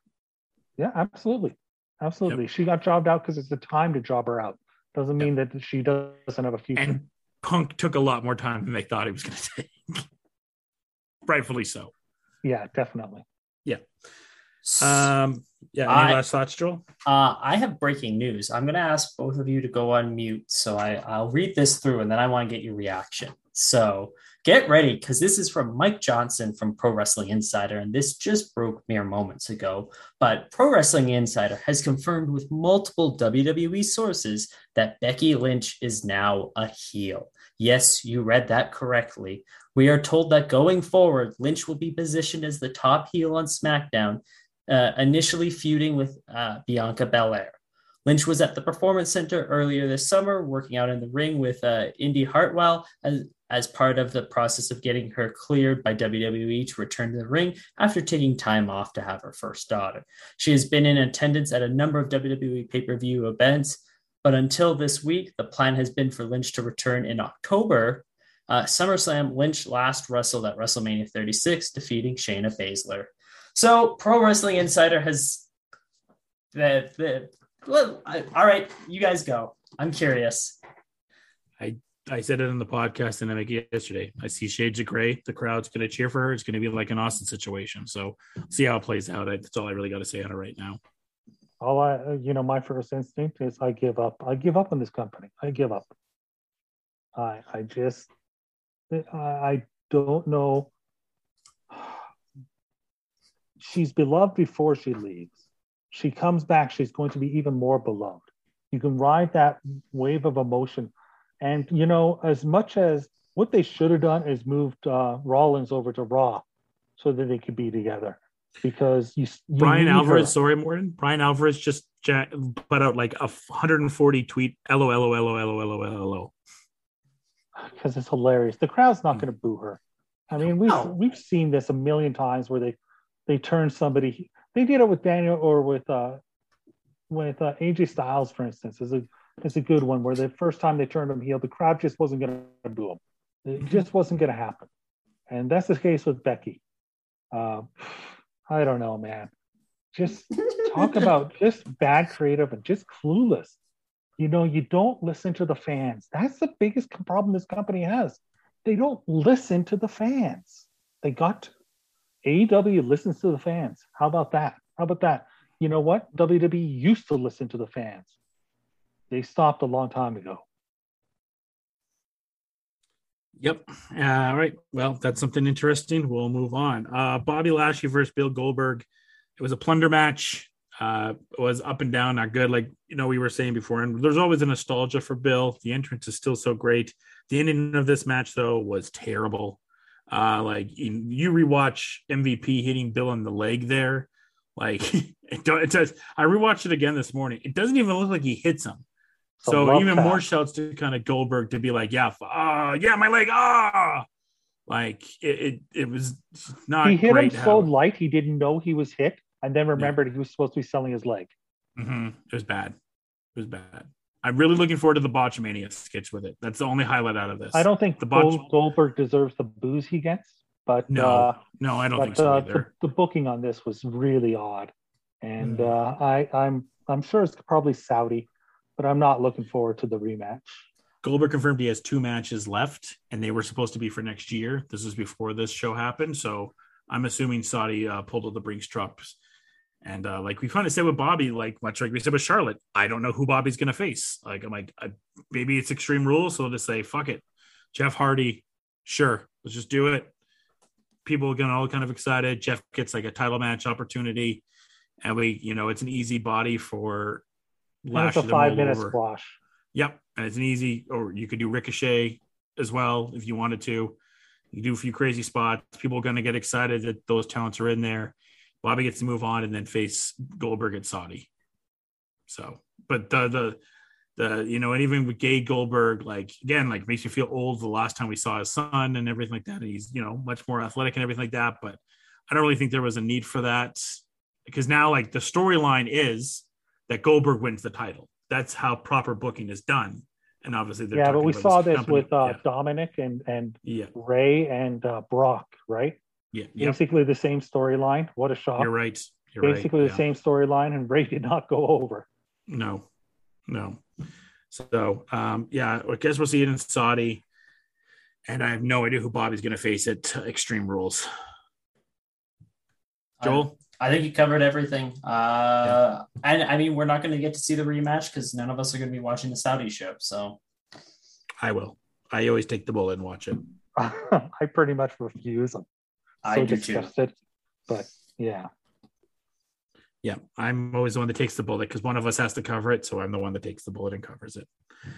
Uh, so we'll see what happens on uh, that terrible show. Oh, Uh, it's rumored uh, that mhm. date is rumored October 21st. That's the rumored date for the Saudi show.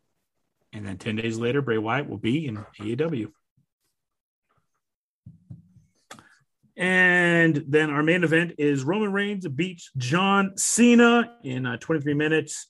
Um, you know, good back and forth match between these two. I really like Roman shit talking in it. I think he's kind of mastered that. He's getting really good at that. Uh, you know, you talked about in the main event of NXT, Morton, that Joe looked slow. I thought Cena at times looked to have lost a little bit of a step. Obviously, you know, he hasn't been in a ring in almost two years. Uh, you know, the Avalanche AA, that was crazy, and there were some good spots in this, but I, at times I thought John lost a little bit of a spot. And, you know, this match was fine. I don't think it was quite what Michael Cole was going when he was like, cherish this, cherish this match. It's like, it was fine. And maybe, maybe we'll take it more for appreciation in five years or so. If this was seen as maybe last match in WWE at this level with where his acting career is going. And we'll talk about the after side of this match after, but let's kind of focus on the, uh, the, the match itself. Morton. I agree about John Cena probably losing a step. But the truth is, John Cena, for a guy with his build, Yeah. with his great genetics, who's as strong as he is, he's never been a very good athlete. He's always uh, awkward and uncoordinated. He's always been that way. That's one of the reasons why people chanted, "You can't wrestle at him" for all those years. He hides it because he has matches where it's big move after big move and finisher after finisher, and the, the more you add them on, the more people think that one has to be the the the uh, the the pinfall, the finish, and you know nobody else is really allowed to do that with the multiple kickouts of finishers. Uh, really, uh, that's that's what kind of hid how bad he was towards the end of his career. They figured that out. He figured that out. Uh, this match was just a typical John Cena match in that way. And you know, Roman Reigns, I'm starting to get bored. I gotta say, starting to get bored. He's he's there's no sense of of uh, no sense of danger ever with him that he's gonna lose, and that's that's not a good thing. No, no, like especially with the gimmick too. I talked to a lot of people that were done that we were to watch Summer- SummerSlam that were excited for Roman and Cena, and then the gimmick happened. Like you spoiled the match. Why do I care? It made no sense for the gimmick because Cena didn't put it on the line. There was nothing on the line for Cena other than winning the title. Roman had everything to lose, and Cena had nothing. So, in, so there was no added investment to the match at all. Plus, stipulations mean nothing in WWE. No, that's the thing. That's why I was saying to you guys in the group, I'm like, I would have Cena win just because he gets 17, and then you'd be like, oh, holy shit, the stipulation mattered. What are they going to do with Roman? And you could have done this whole thing where Cena won and took the belt, the belt because he has a he has a rom com that he has to promote next week. You could have promoted all that during them when he was at the promote uh, at the rom com and he's on Jimmy Kimmel or Conan or I guess Conan's not on right now, but you know, you get the idea of doing that whole thing. It would have really cool and you could have done something with Roman of how he gets back in to the company. Maybe he has to go to NXT and work his way back up or something, but they don't have the balls to do anything like that. They don't think outside the box like that. No, they absolutely poor John Cena. You know, I mean, just a guy who can't seem to get good booking. I mean, even if you look at the Suicide Squad, spoiler alert, you know, by the end, he's the character is completely irredeemable, and yet you're going to give him a TV series. I'm like, how do you do that? How do you have a guy who you, you really hate by the end of this movie and give him a TV series? Yeah. I'm, I'm excited for the TV series. I like Suicide Squad. I really enjoyed it. Uh, as for Cena, if this is his last match, I don't know if I want this to be his last match. I, I, I hope he gets something else down the line. I don't know who it is, where it is, what it is. I hope he gets something else other than this because Roman is kind of boring. Roman is, I think Roman has in many ways plateaued. There is no growth, there is no progression. It's kind of the same old, same old. And I think they found something that worked with Roman, and now they're going to cling to it until they're dead. They're just, they're not going to let this go now. They're like, this, uh, this is the only thing that works, so we have to keep this going. Uh, you know, Roman Roman's fine in ring. I don't think Rome. I don't think Roman's. I don't think Roman. I think Roman Reigns can wrestle, uh, and I think he can wrestle the WWE style. But for me, the match just there was something that was like, oh, it was there. It was all right, but it never fully clicked. It never never hit all those gears that you want a big match to hit. He definitely also- was having more exciting matches when he was a babyface. The quality Mm-hmm. of matches were much higher when he was a babyface. And the only thing really interesting with him is the stuff with the Usos. Uh, you know, where's that going to go? Um, and I suppose that they maybe now with something with Heyman and, and Brock will be interesting. But by the way, did we skip the Edge and Rollins match, the match of the night? We sure did. Because I did that on purpose because I wanted to talk about something positive at the end. Oh, I gotcha. Yeah. I wanted to talk about one positive thing at the end of it. That's why. Because I, I wanted to end it. I wanted to end it, end it on a happy note. Uh, and so the end of this match, out comes Brock Lesnar. I think a few people were kind of shocked because there had been rumors that he wasn't coming back. Uh, and I didn't know, think he was ever coming back. Who, I, I didn't the either. futurist was wrong. who called it before he came out, Josh? you did. s- who sent a text saying Brock? You did. Uh, but I didn't even thing now. recognize his music. That's how out of it I was the idea of him coming back. I was like, Well, "Who's this? What's this? Why is the crowd It's reacting?" Goro. Oh, It's Goro from Mortal Kombat. That's what he looks like. He looks like Goro. Is- But now you've had the, you've had this level with Roman, right? It's like Edge returns to face him, John Cena returns to face him, and then Brock returns to face him. And now we're going to probably go to Extreme Rules. Like, well, here's Finn Balor. You can beat him, Roman, and then you can face Brock at Saudi. There's a little bit of a problem with all that.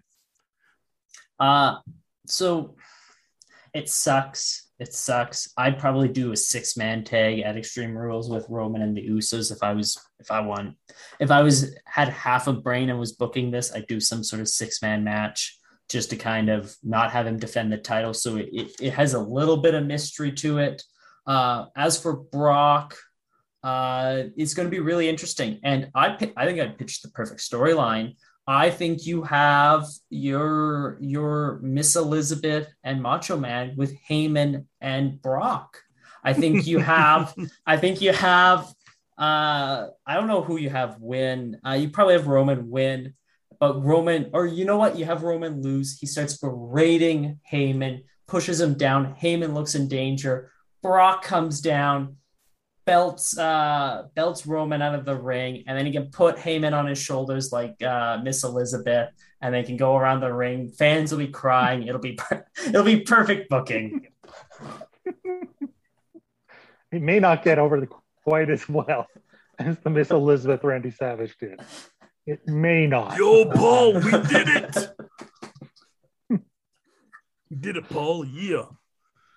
Uh, yeah. We'll see how that goes, but uh, I expect that to be at uh, at Saudi. So uh, there's the end of John Cena. He has a movie coming up this week on uh, Star in Canada and Hulu in the States with Lil Rel, romantic comedy to end kind of the summer of Cena. And you know, so- Cena was the MVP of WWE for the summer ticket sales up, merch sales up, ratings up. They are really going to miss John Cena. Yeah, he, I he's a lot. needle mover, you Yeah. know, es- especially, and as he becomes a Hollywood star and he's he spends time away, he probably becomes more of a needle mover for them, you know, when it's Yep. rare appearances. Uh, kudos to him for doing, you know, house shows. Mhm. Uh, that's that's pretty cool. Um, yeah, I mean that that's where he didn't have to go, but he did. He didn't Uh, half-ass it. He went I- in all the way. the question for you is uh, if Roman wins, which I expect, I think we all expect he will at this point, does that hurt the Lashley and Brock match, or does that not matter? Because it probably won't happen it- to Mania. To Bobby, that's all he wants. He just wants Brock Lesnar. Yeah, you I probably, think just- you probably have it at Mania. I mean, Uh, that's the thing sure. is, I mean, the, you look at this, you think Saudi, uh, Yeah. they ponied up the money to get Brock, and the second time they're ponying up the money to get Brock is at Mhm. Mania. And other than that, I don't expect him to be ru- us to see him. Uh, the, the that's kind of I, I get the feeling, you know, he didn't want to come out when there was no crowd as well. They didn't want to use him when there was no crowd. But uh, yeah, there'll be a crowd at Mania this year. I mean, it'll be full, it'll be packed, obviously. Uh, I, I, the thing is with with uh with Brock and Bobby, I think enough people know this is what Bobby wants that I think it doesn't matter, and I think people will just be happy to have that match. They'll be like, finally, we've got something that we've wanted, Bobby's wanted. Let's just go. Let's do it. Let's have it happen. I think it's almost to the point where it's just like, I don't care how you get to it, just freaking give us the match. Have it happen and just just do it. Finally, just do it. It'll be probably about the only time we'll see Lashley get the reaction. Like if you look at it, he doesn't really get the reaction of a world champion. If you look at world champions in the past, he's not he doesn't get that reaction from the crowd. That just huge pop where there's boos or, or cheers. He just doesn't get it. Uh, during that match, he would get it, I think. Oh, absolutely. Well, let's go into the positive side of things. Edge and Seth Rollins, you know, for some people, I don't think any of ours, but some people are like, this is the match of the year. And look, I if you're just a WWE fan, sure, I will give you that on that side. But these two had a phenomenal match. Edge came out to the Brood theme song with the entrance. I really wanted Gangrel. So mad. I don't know if they have just a to cut beef. off, apparently, apparently fireworks weren't allowed there for some reason yeah. in that stadium or in Las Vegas. That's why they did the Brood entrance. Uh, because then they weren't Okay. able to go uh, all the way. 'Cause I was wondering, do they have a problem with David Heath because of the porn? Yeah, I think they just didn't think about it. hmm Okay. Yeah, of course they didn't. And I, and how many people know that that Gangrel runs a porn company too? Yeah, It's kind Well, of a deeper still? dive on that side. I'm not sure if he does. I know he did. He had the what was it, the new porn world order or something? Yeah, something like that. Yeah. Yeah. Uh, for this match, though, uh, I, I like that Edge went to that level. I think he, you know, we had this conversation in the group chat as well of who needed this match. And I think now that I've had 24 hours, I do think Edge needed it. Seth is fine. Both these guys are fine, but Edge hadn't had that big win really since winning the Royal Rumble. So I feel like he kind of needed it to add, you know, the infamous WWE momentum towards him. And I don't know where it goes. I mean, you could very well Extreme Rules, by the way, go back to Edge and Roman potentially. Not that I want it, but you could go back to that. You could go back to that match at least for Extreme Rules. Edge kind of went to this dark place. He can kind of pull, out that Brood card whenever whenever he needed to, and uh, just thought really good transitions between the two of these guys. Seth was one of one of his one of his better marks in the main roster that he's been in a while, and uh, just a phenomenal match of these two. And sometimes a match that you don't really get to see in the main roster card of. WWE. It's actually worth noting that uh, uh, the, one of the reasons why Edge really wanted to come back was because he uh, loved that original Walter versus uh, Dragunov match from last year. That that Right. that was part of the motivation was it made him want to be in the ring again. Um, you know, after his last injury. Mhm. Uh, so I mean, and that was confirmed by Beth. So that's very interesting. Uh, yeah, let's. I mean, this was a terrific match. It started off slow, built slow, and I was I was wondering at first, but it, by the end, it was just really good psychology. This is WWF or WWE uh, style at its best. Um, Yes. you know, when you see it like this, this is this is it at its best, the best psychology you can get, and, and everything like that. So I mean, really terrific match. Uh, I think that Edge needed this win because I think that they'll wrestle each other at least two more times, and Rollins probably gets the win at the end of the feud. But again, I, you know, uh, I I wonder if now that I think about it, if part of the reason Becky's a heel is because Seth is a heel and people know they're together and they can do something. There had been rumors together. of a stable with them, by the way, which, by the way, Seth said he hated last time. He despised it. Yeah, well, I could see that though. I could see them really putting them together. Together, that being part of the reason why they're making this mistake. Mm-hmm. It's, it's gonna Yeah. be, it's gonna be great shit, pal. Um, but uh, Joel, your thoughts, Joel, your thoughts on the match? Oh Uh, man, Moxley versus Cole. How good would that be? Very good.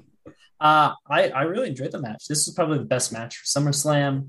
Uh, I thought, yeah, it, it built well. There were great spots. I think this is the best match Seth has had in a while. I might be mistaken, but I think this is the best match he's done in a while. Uh, this is probably the best match Edge has had since he's been back. Uh, I enjoyed it. I thought everything Well, clicked. there was the greatest match ever.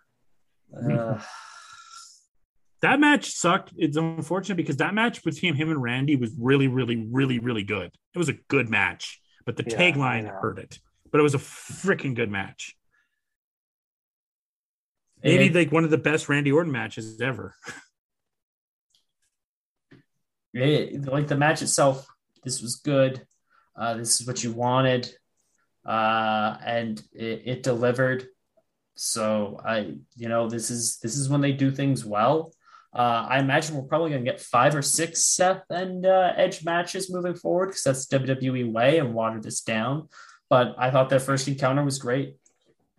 Yeah, and that probably like you know if if Edge doesn't do the Roman match maybe again, which I don't know that'll that happen, but these two will probably face each other at Extreme Rules and maybe it's Saudi and have the break from there, and or I could see both these teams leading teams for uh for Survivor Series if we don't do Team Raw and SmackDown because sometimes we do separate teams for You got Survivor it at Series. Survivor Series. You have to do the the uh, head of the table and his stable, don't you think? In a, in a, I mean, they But need if he's champion person. though, if he's champion, they'll have to face the Raw champion.